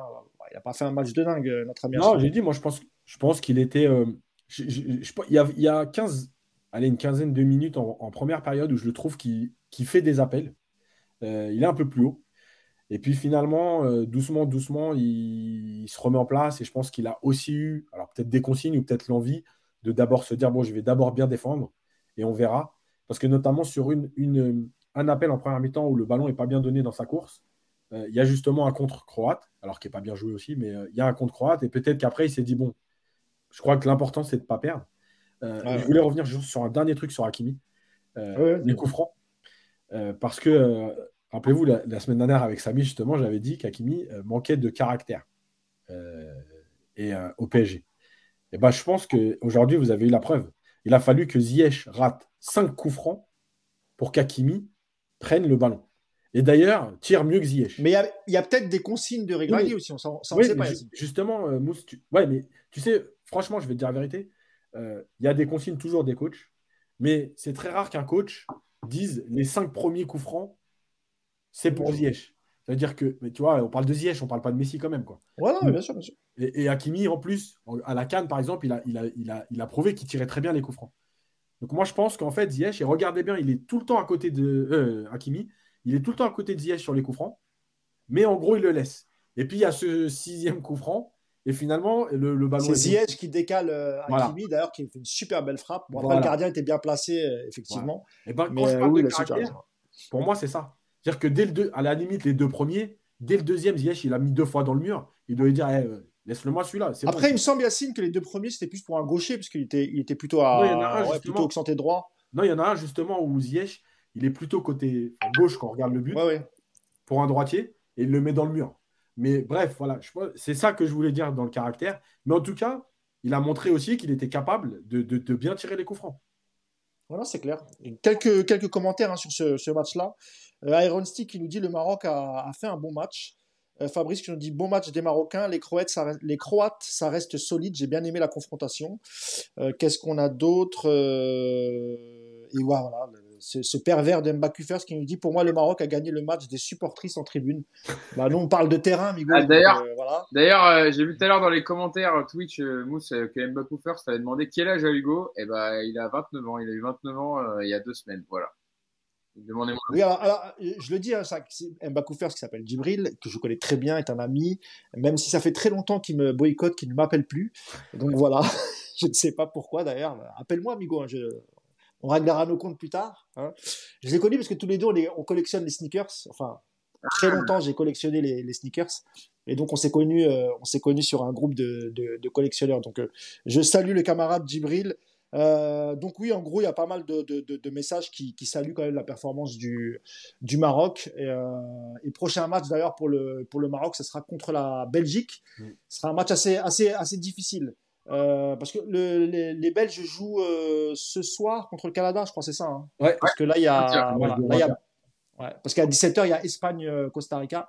D'ailleurs, on essaiera de faire un live, on verra avec Yassine, mais peut-être vendredi pour parler du match du Costa Rica versus l'Espagne, où il y a Sarabia et Carlos Soler. Et demain, il y a le Portugal qui rentre en lice aussi. Donc, il y a pas mal de joueurs du PSG. Hugo. Et Keylor Navas au Costa Rica. Bien sûr. Et le Brésil joue demain aussi, Yassine ? Ouais. Ah formidable. Donc oui, je pense qu'on fera un petit live vendredi pour débriefer le match du Brésil, du Costa Rica, de l'Espagne et évidemment du Portugal. D'ailleurs, je crois que Nuno Mendes, j'ai vu passer que c'était peut-être blessé. Donc, Ouais. Je sais pas s'il est titulaire d'ailleurs, Mendes, dans cette équipe.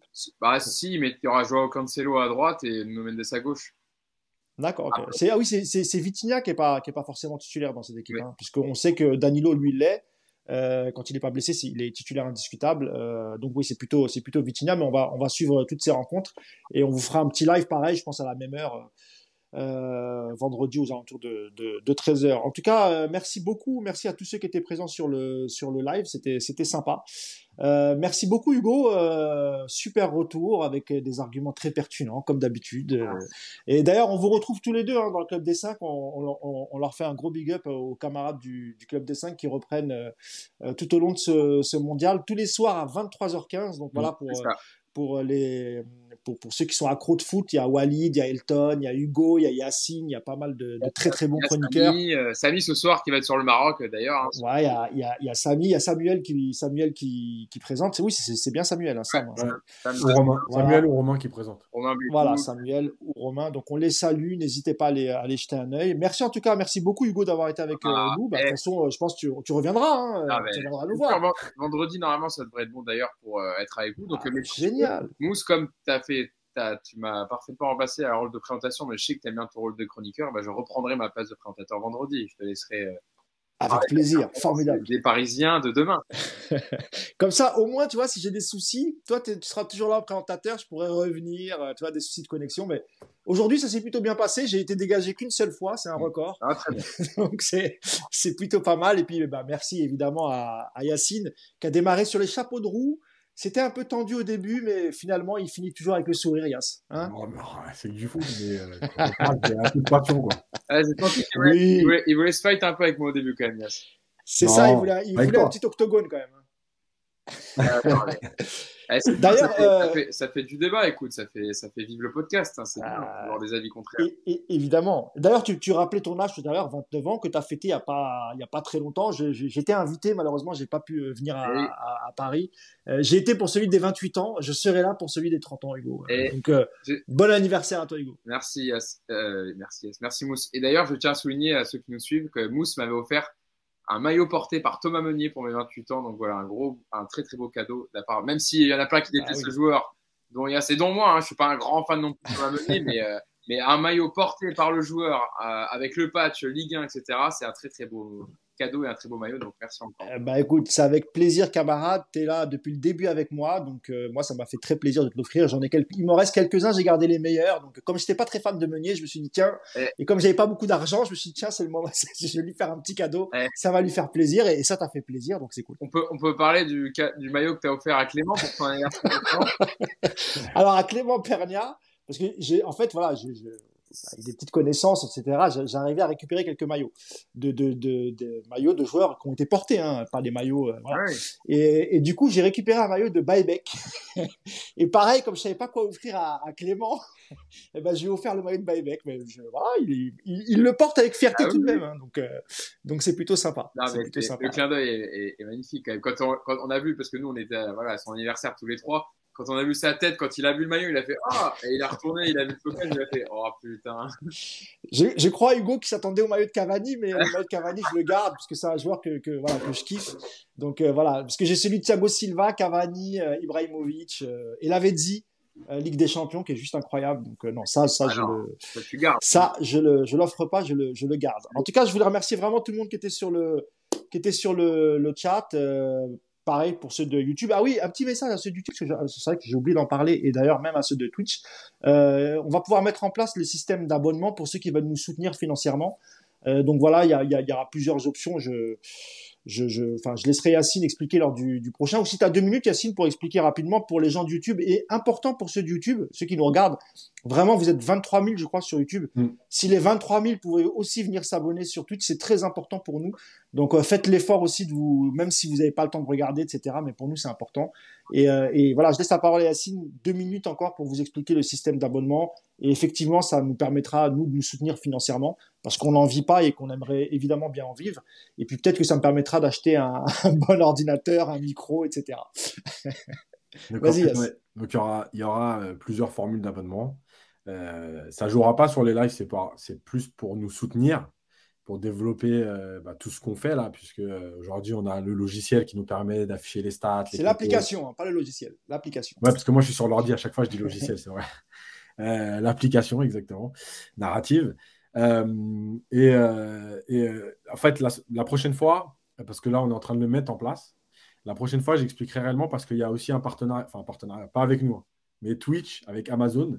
Donc en fait, pour ceux qui sont abonnés à Amazon Prime par exemple pour la Ligue 1, vous pouvez vous abonner aux chaînes Twitch, à une chaîne Twitch par mois, sans débourser d'argent. Voilà. Les abonnements, ça va entre 4 euros, je crois que c'est 3,99 euros. Il y a une deuxième formule, j'ai plus le prix en tête, mais on vous dira tout dans le détail. Je crois que c'est 4, 8 et 15, je crois. Voilà. On vous dira tout dans le détail, parce que voilà. Mais en tout cas, ça va être mis en place rapidement. Et je vous dis, voilà, après, il y aura je vous donnerai 2-3 combines pour des fois, ceux qui sont abonnés, par exemple, à Amazon, vous ne payerez pas l'abonnement. Par contre, nous, ça nous fera quand même des retombées. Eh ben, on vous en reparlera lors du prochain podcast. Merci encore Hugo. Et à vendredi, alors, du coup, c'est cool. Voilà, à vendredi. Yass, pareil, à vendredi. On va essayer de regarder la deuxième mi-temps de l'Allemagne, Allemagne-Japon. Ça commence, on est bien. Voilà, on est bien. Ah, ben, formidable, très bien. Merci encore à tous et à vendredi. Ciao. Ciao, salut tout le monde.